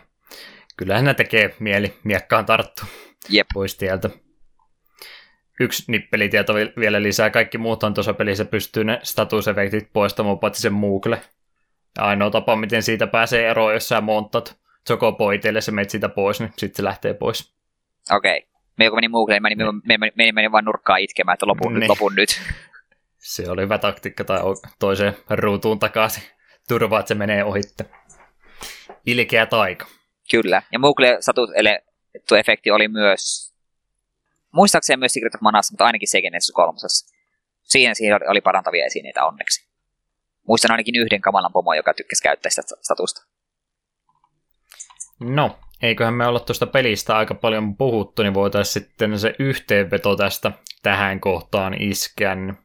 Saa, haluatko sinä sen ensimmäisenä taas hoitaa? Mitenkä maistui? Minulle, minulle tämä maistui oikein hyvin. Me olin varautunut, että tämä olisi yksinkertaisesti yksinkertaisesti Secret of Mana, jonka jotenkuten jaksaa pelata läpi, mutta me itse asiassa jo parin ekan session jälkeen niin oli aika kiintynyt tähän peliin. Musiikki, musiikki tuli tosiaan mainiot ja tätä oli kiva pelata. Ja etenkin jos on Manasarjasta muutenkin niin tietoinen ja tykkää siitä, niin myös tämä oli ihan pelaamisen arvoinen tekele. Olin iloinen, että tämä tuli pelattua nytten. Ja kenties me nyt ole vähän avoimemmin muillekin Game Boy-peleille. Hmm. Joo, mä en ollut sillä oikein valmistautunut koko peli ollenkaan. Mä on, en ollut ihan varma, että mistä on kyse. Mä luulin, kun tuo Eetu tätä ehdotti, että tämä on ihan vuoropohjainen roolipeli kyseessä, mutta eihän se todellakaan ollut, että vaikka toki tuo tiesin jo etukäteen, että Manasarjan peli kumminkin kyseessä, niin mä olin se vuoropohjaisuuden jostakin itselleni päähän saanut. Varmaan sitä Final Fantasy-nimestä se sitten tullut. Niin sinänsä yllätyin positiivisesti oikeastaan, mistä tässä oikein kyse. Ja sanotaan, että yllättävän positiivisella mielellä. Tosiaan itsekin tämän kanssa oli, että erittäin, erittäin mukava tätä oli pelata. En, en pystynyt yleensä yli tuntia kerralla kumminkaan, että jos tuli joku kohta, mihinkä jäi jumittaa, niin sittenkin mieli pitää vähän taukoa, mutta aina aina seuraavana iltana tuli sitten jatkettua eteenpäin, että kesken tämä ei kummiskaan jäänyt. Yllättävän hyvä, jos jotenkin pitäisi tiivistä. Jep, Ai, uutisten kohdalla oltiin pettyneitä, niin tämän pelin kohdalta oltiin positiivisesti yllättyneitä. Mm. Että oikeastaan ne kaikki isoimmat ongelmat, mitkä tässä pelissä on, niin lähinnä on sitten tuon sen alustan aiheuttamia rajoituksia, että itse peli ainakin yrittää kovasti. Jep, ja rajo- näistä Game Boyn rajoituksista huolimatta, niin peli oli kuitenkin varsin nautinnollinen. Se on varmaan hyvä loppuyhteenveto tälle. Ennen kuin lopetellaan, niin voisit vaikka kertoa sitten perään, että mitä muita versioita tästä pelistä on olemassa ja sitten nuo jatko-osat, miten tuo Mana-sarja on vuosien myötä sitten jatkunut. Joo, eli tästä pelistä löytyy muita versioita, eli alkuperäinen Game Boy, sitten löytyy Softbank Mobilelle, e-modelle, EZ Webille, PlayStation Vitalle, iOSille ja Androidille, eli kyllä löytyy. Kyllä löytyy. Noin on tosiaan noin omituiset nimet, niin ilmeisesti kaikki Japanin puhelimia ainakin yritin vilkasta. Joo, näin, näin oletin. Mutta sitten taas niin jatko-osat, niitä tässä onkin sitten aikamoinen litania. Ensin oli tietysti Secret of Mana Super Nintendolle vuodelta 93, Sengen Tetsu 3 Super Famicomille 95, jota me vieläkin odotamme, tulisi tänne virallisesti tänne meille Eurooppaan ja Amerikkaan. Sitten Pleikka 1 99 Legend of Mana, sitten Sword of Mana GPL 2003, jota muistaakseni olen joskus ainakin kokeillut, en mene takuuseen.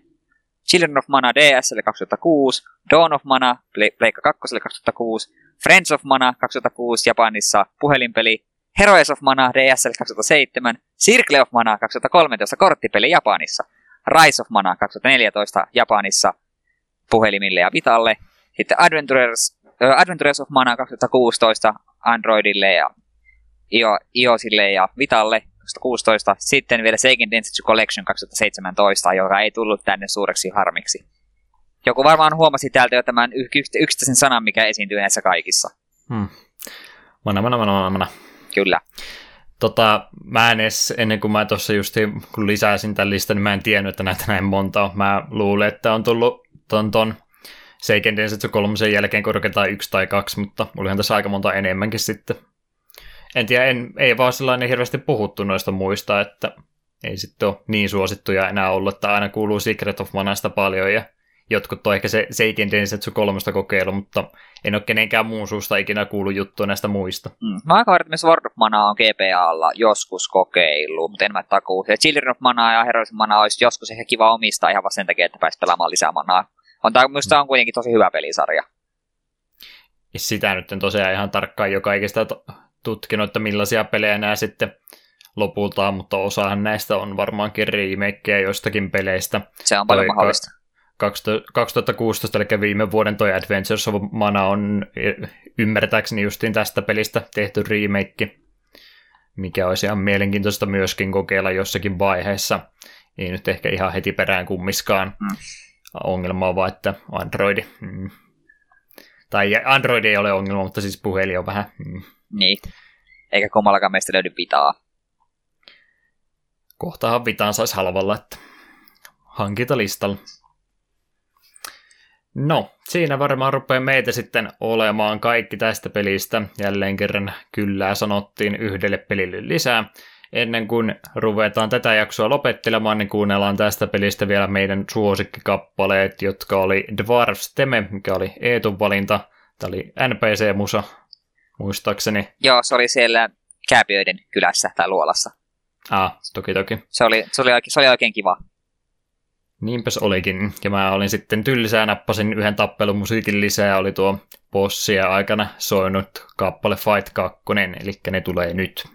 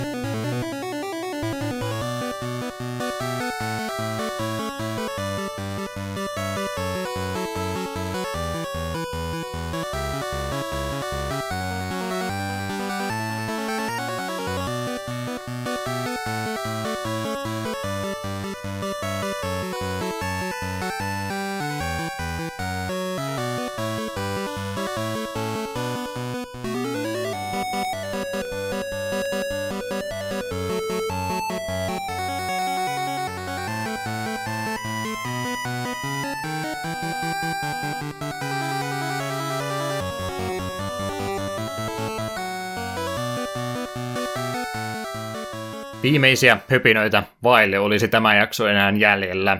Käydään kirjanpito tässä pois, niin voidaan sitten pistää tämä jakso pakettiin. Muistutuksena tosiaan, jos kiinnostaa yhteyttä ottaa tänne päähän, on palautetta annettavana, risuja, ruusuja, ihan mitä tahansa, jaksoehdotuksia tai muita terveisiä, niin pistäkähän ihmeessä tulemaan. Vaihtoehtoja löytyy muun muassa meidän Gmail-osoite takapölkkyät.gmail.com ilman öönpisteitä. Se on varmaan se paras vaihtoehto, millä meidät, meidät kiinni saa, niin voidaan sitten täällä jaksojen lopussa lukeakin, jos jotain juttua teitä löytyy. Mutta jaksoja tulee myöskin normaalisti joka toinen viikko näin kesän aikaan, ja muutama seuraava peli meillä tässä olisi valittu, jotka voisi Eetu meille kertoa. Joo, eli kahden viikon päästä 27. olisi seikkailupeli Siberia, siitä kaksi viikkoa eteenpäin, kolmas kahdeksatta kesä alkaa lähestyä silloin loppua, niin on, hypätään takaisin Nintendoon pitkästä aikaa ja pelinä on Creon Conquest. Ikävä jo tässä vaiheessa heinäkuuta sanoa, että kohta se kesä loppu. No mun kesäloma on vasta alussa, tai no. alkamassa. No, vuodet vierii entistä nopeammin aina vuosi vuodelta. Se on tämä ikääntymisen huono puoli. Eli joo, sitten olemme enää vain yhteydenottokanavia vaille valmiita. Pistetään Final Fantasy Adventuresta tuo viimeinen kappale, eli Legend Forever-kappale soimaan tässä kohtaa ja kerrotaan nuo meidän omat osoitteet vielä loppuun. Eli tosiaan tuo Gmail-osoite tuossa tuli itse podcastista jo sanottua. Kotisivut löytyy osoitteesta takapölkky.com, jälleen ilman niitä öönpisteitä. Ja Facebookista ja Twitteristä myöskin löytyy tilit, joita mä en nyt niin aktiivisesti katso, mutta ehkä jossakin vaiheessa, jos ei mitään kiireellistä ole, niin sieltäkin löytyy. Parempi tapa voi olla jopa pistää ihan henkilökohtaisesti viestiä. Eetu voi vaikka omaansa kertoa. Joo, Twitteristä löytyy nimeltä Klaus, Backloggerissa Klaus ja sitten eetunlogikirja.blogspotissa on tämä minun blogini, jossa on jälleen ollut vähän sitä hiljaista hetkeä, mutta me sen Pokemon X Nuzlogen ajattelin sinne sitten taltioida. Ja muutenkin, jos netissä Klaus-nimimerkki tulee vastaan, niin se, on, se olen aika varmasti minä. Hmm. En sataprosenttisena varmaan en voi olla. Mm, täytyy viedä sun nimimerkki jostakin esiintyä sinun. Ahoittaa, aiheuttaa mielenpahennusta. Kyllä, kyllä. Hieno suunnitelma. Tai mistä sinut on. löytää? Hmm. No, vaihtoehtoja on muutama kappale ainakin Twitteristä. Deokin nimimerkki esimerkiksi löytyy ja nimimerkkiä kyllä kaikissa muissakin palveluissa käytän, mitkä ahkerassa käytössä on. Sitten tosiaan, mitä tässä nyt aikaisemminkin tuli mainittua, niin striimattua on vähän enemmän tullut, tullut tässä viime aikoina, eli twitch.tvstä myöskin Deokin löytyy. Ja YouTube-kanavalta nyt nuo juurikin nauhoitellut Megaman-videot löytyy, Deokin 89 nimimerkki siellä, niin mulla oli se Deokin nimimerkki itselläni joskus, mutta se on varmaan suljettu se tili jo niin kauan sitten, että mä en sitä verkko-osoitetta itselleni valitettavasti saa. Kyllä tuo häiritsee kovastikin, korjaisisin jos pystyisin. Näin ollen rupeaa varmaan tämä jakso olemaan meidän puolesta meille valmiita. Ei tulla oli kaksi ja puoli tuntia aikaa miettiä jotain saatesanoja, tuliko yhtään mitään mieleen. No itse asiassa just tässä minuutti sitten tajusta, että voi perkele, me en ole mitään miettinyt. Kyllä me jotain sanottavaa minulla kuitenkin on. Hyvä. Siinä tapauksessa voi Eetu sanoa tämän jakson viimeiset sanat. Joo, me aiheuttaa nyt mielipaha ihmisille. Kokis ja Pepsi on ihan yhtä hyviä.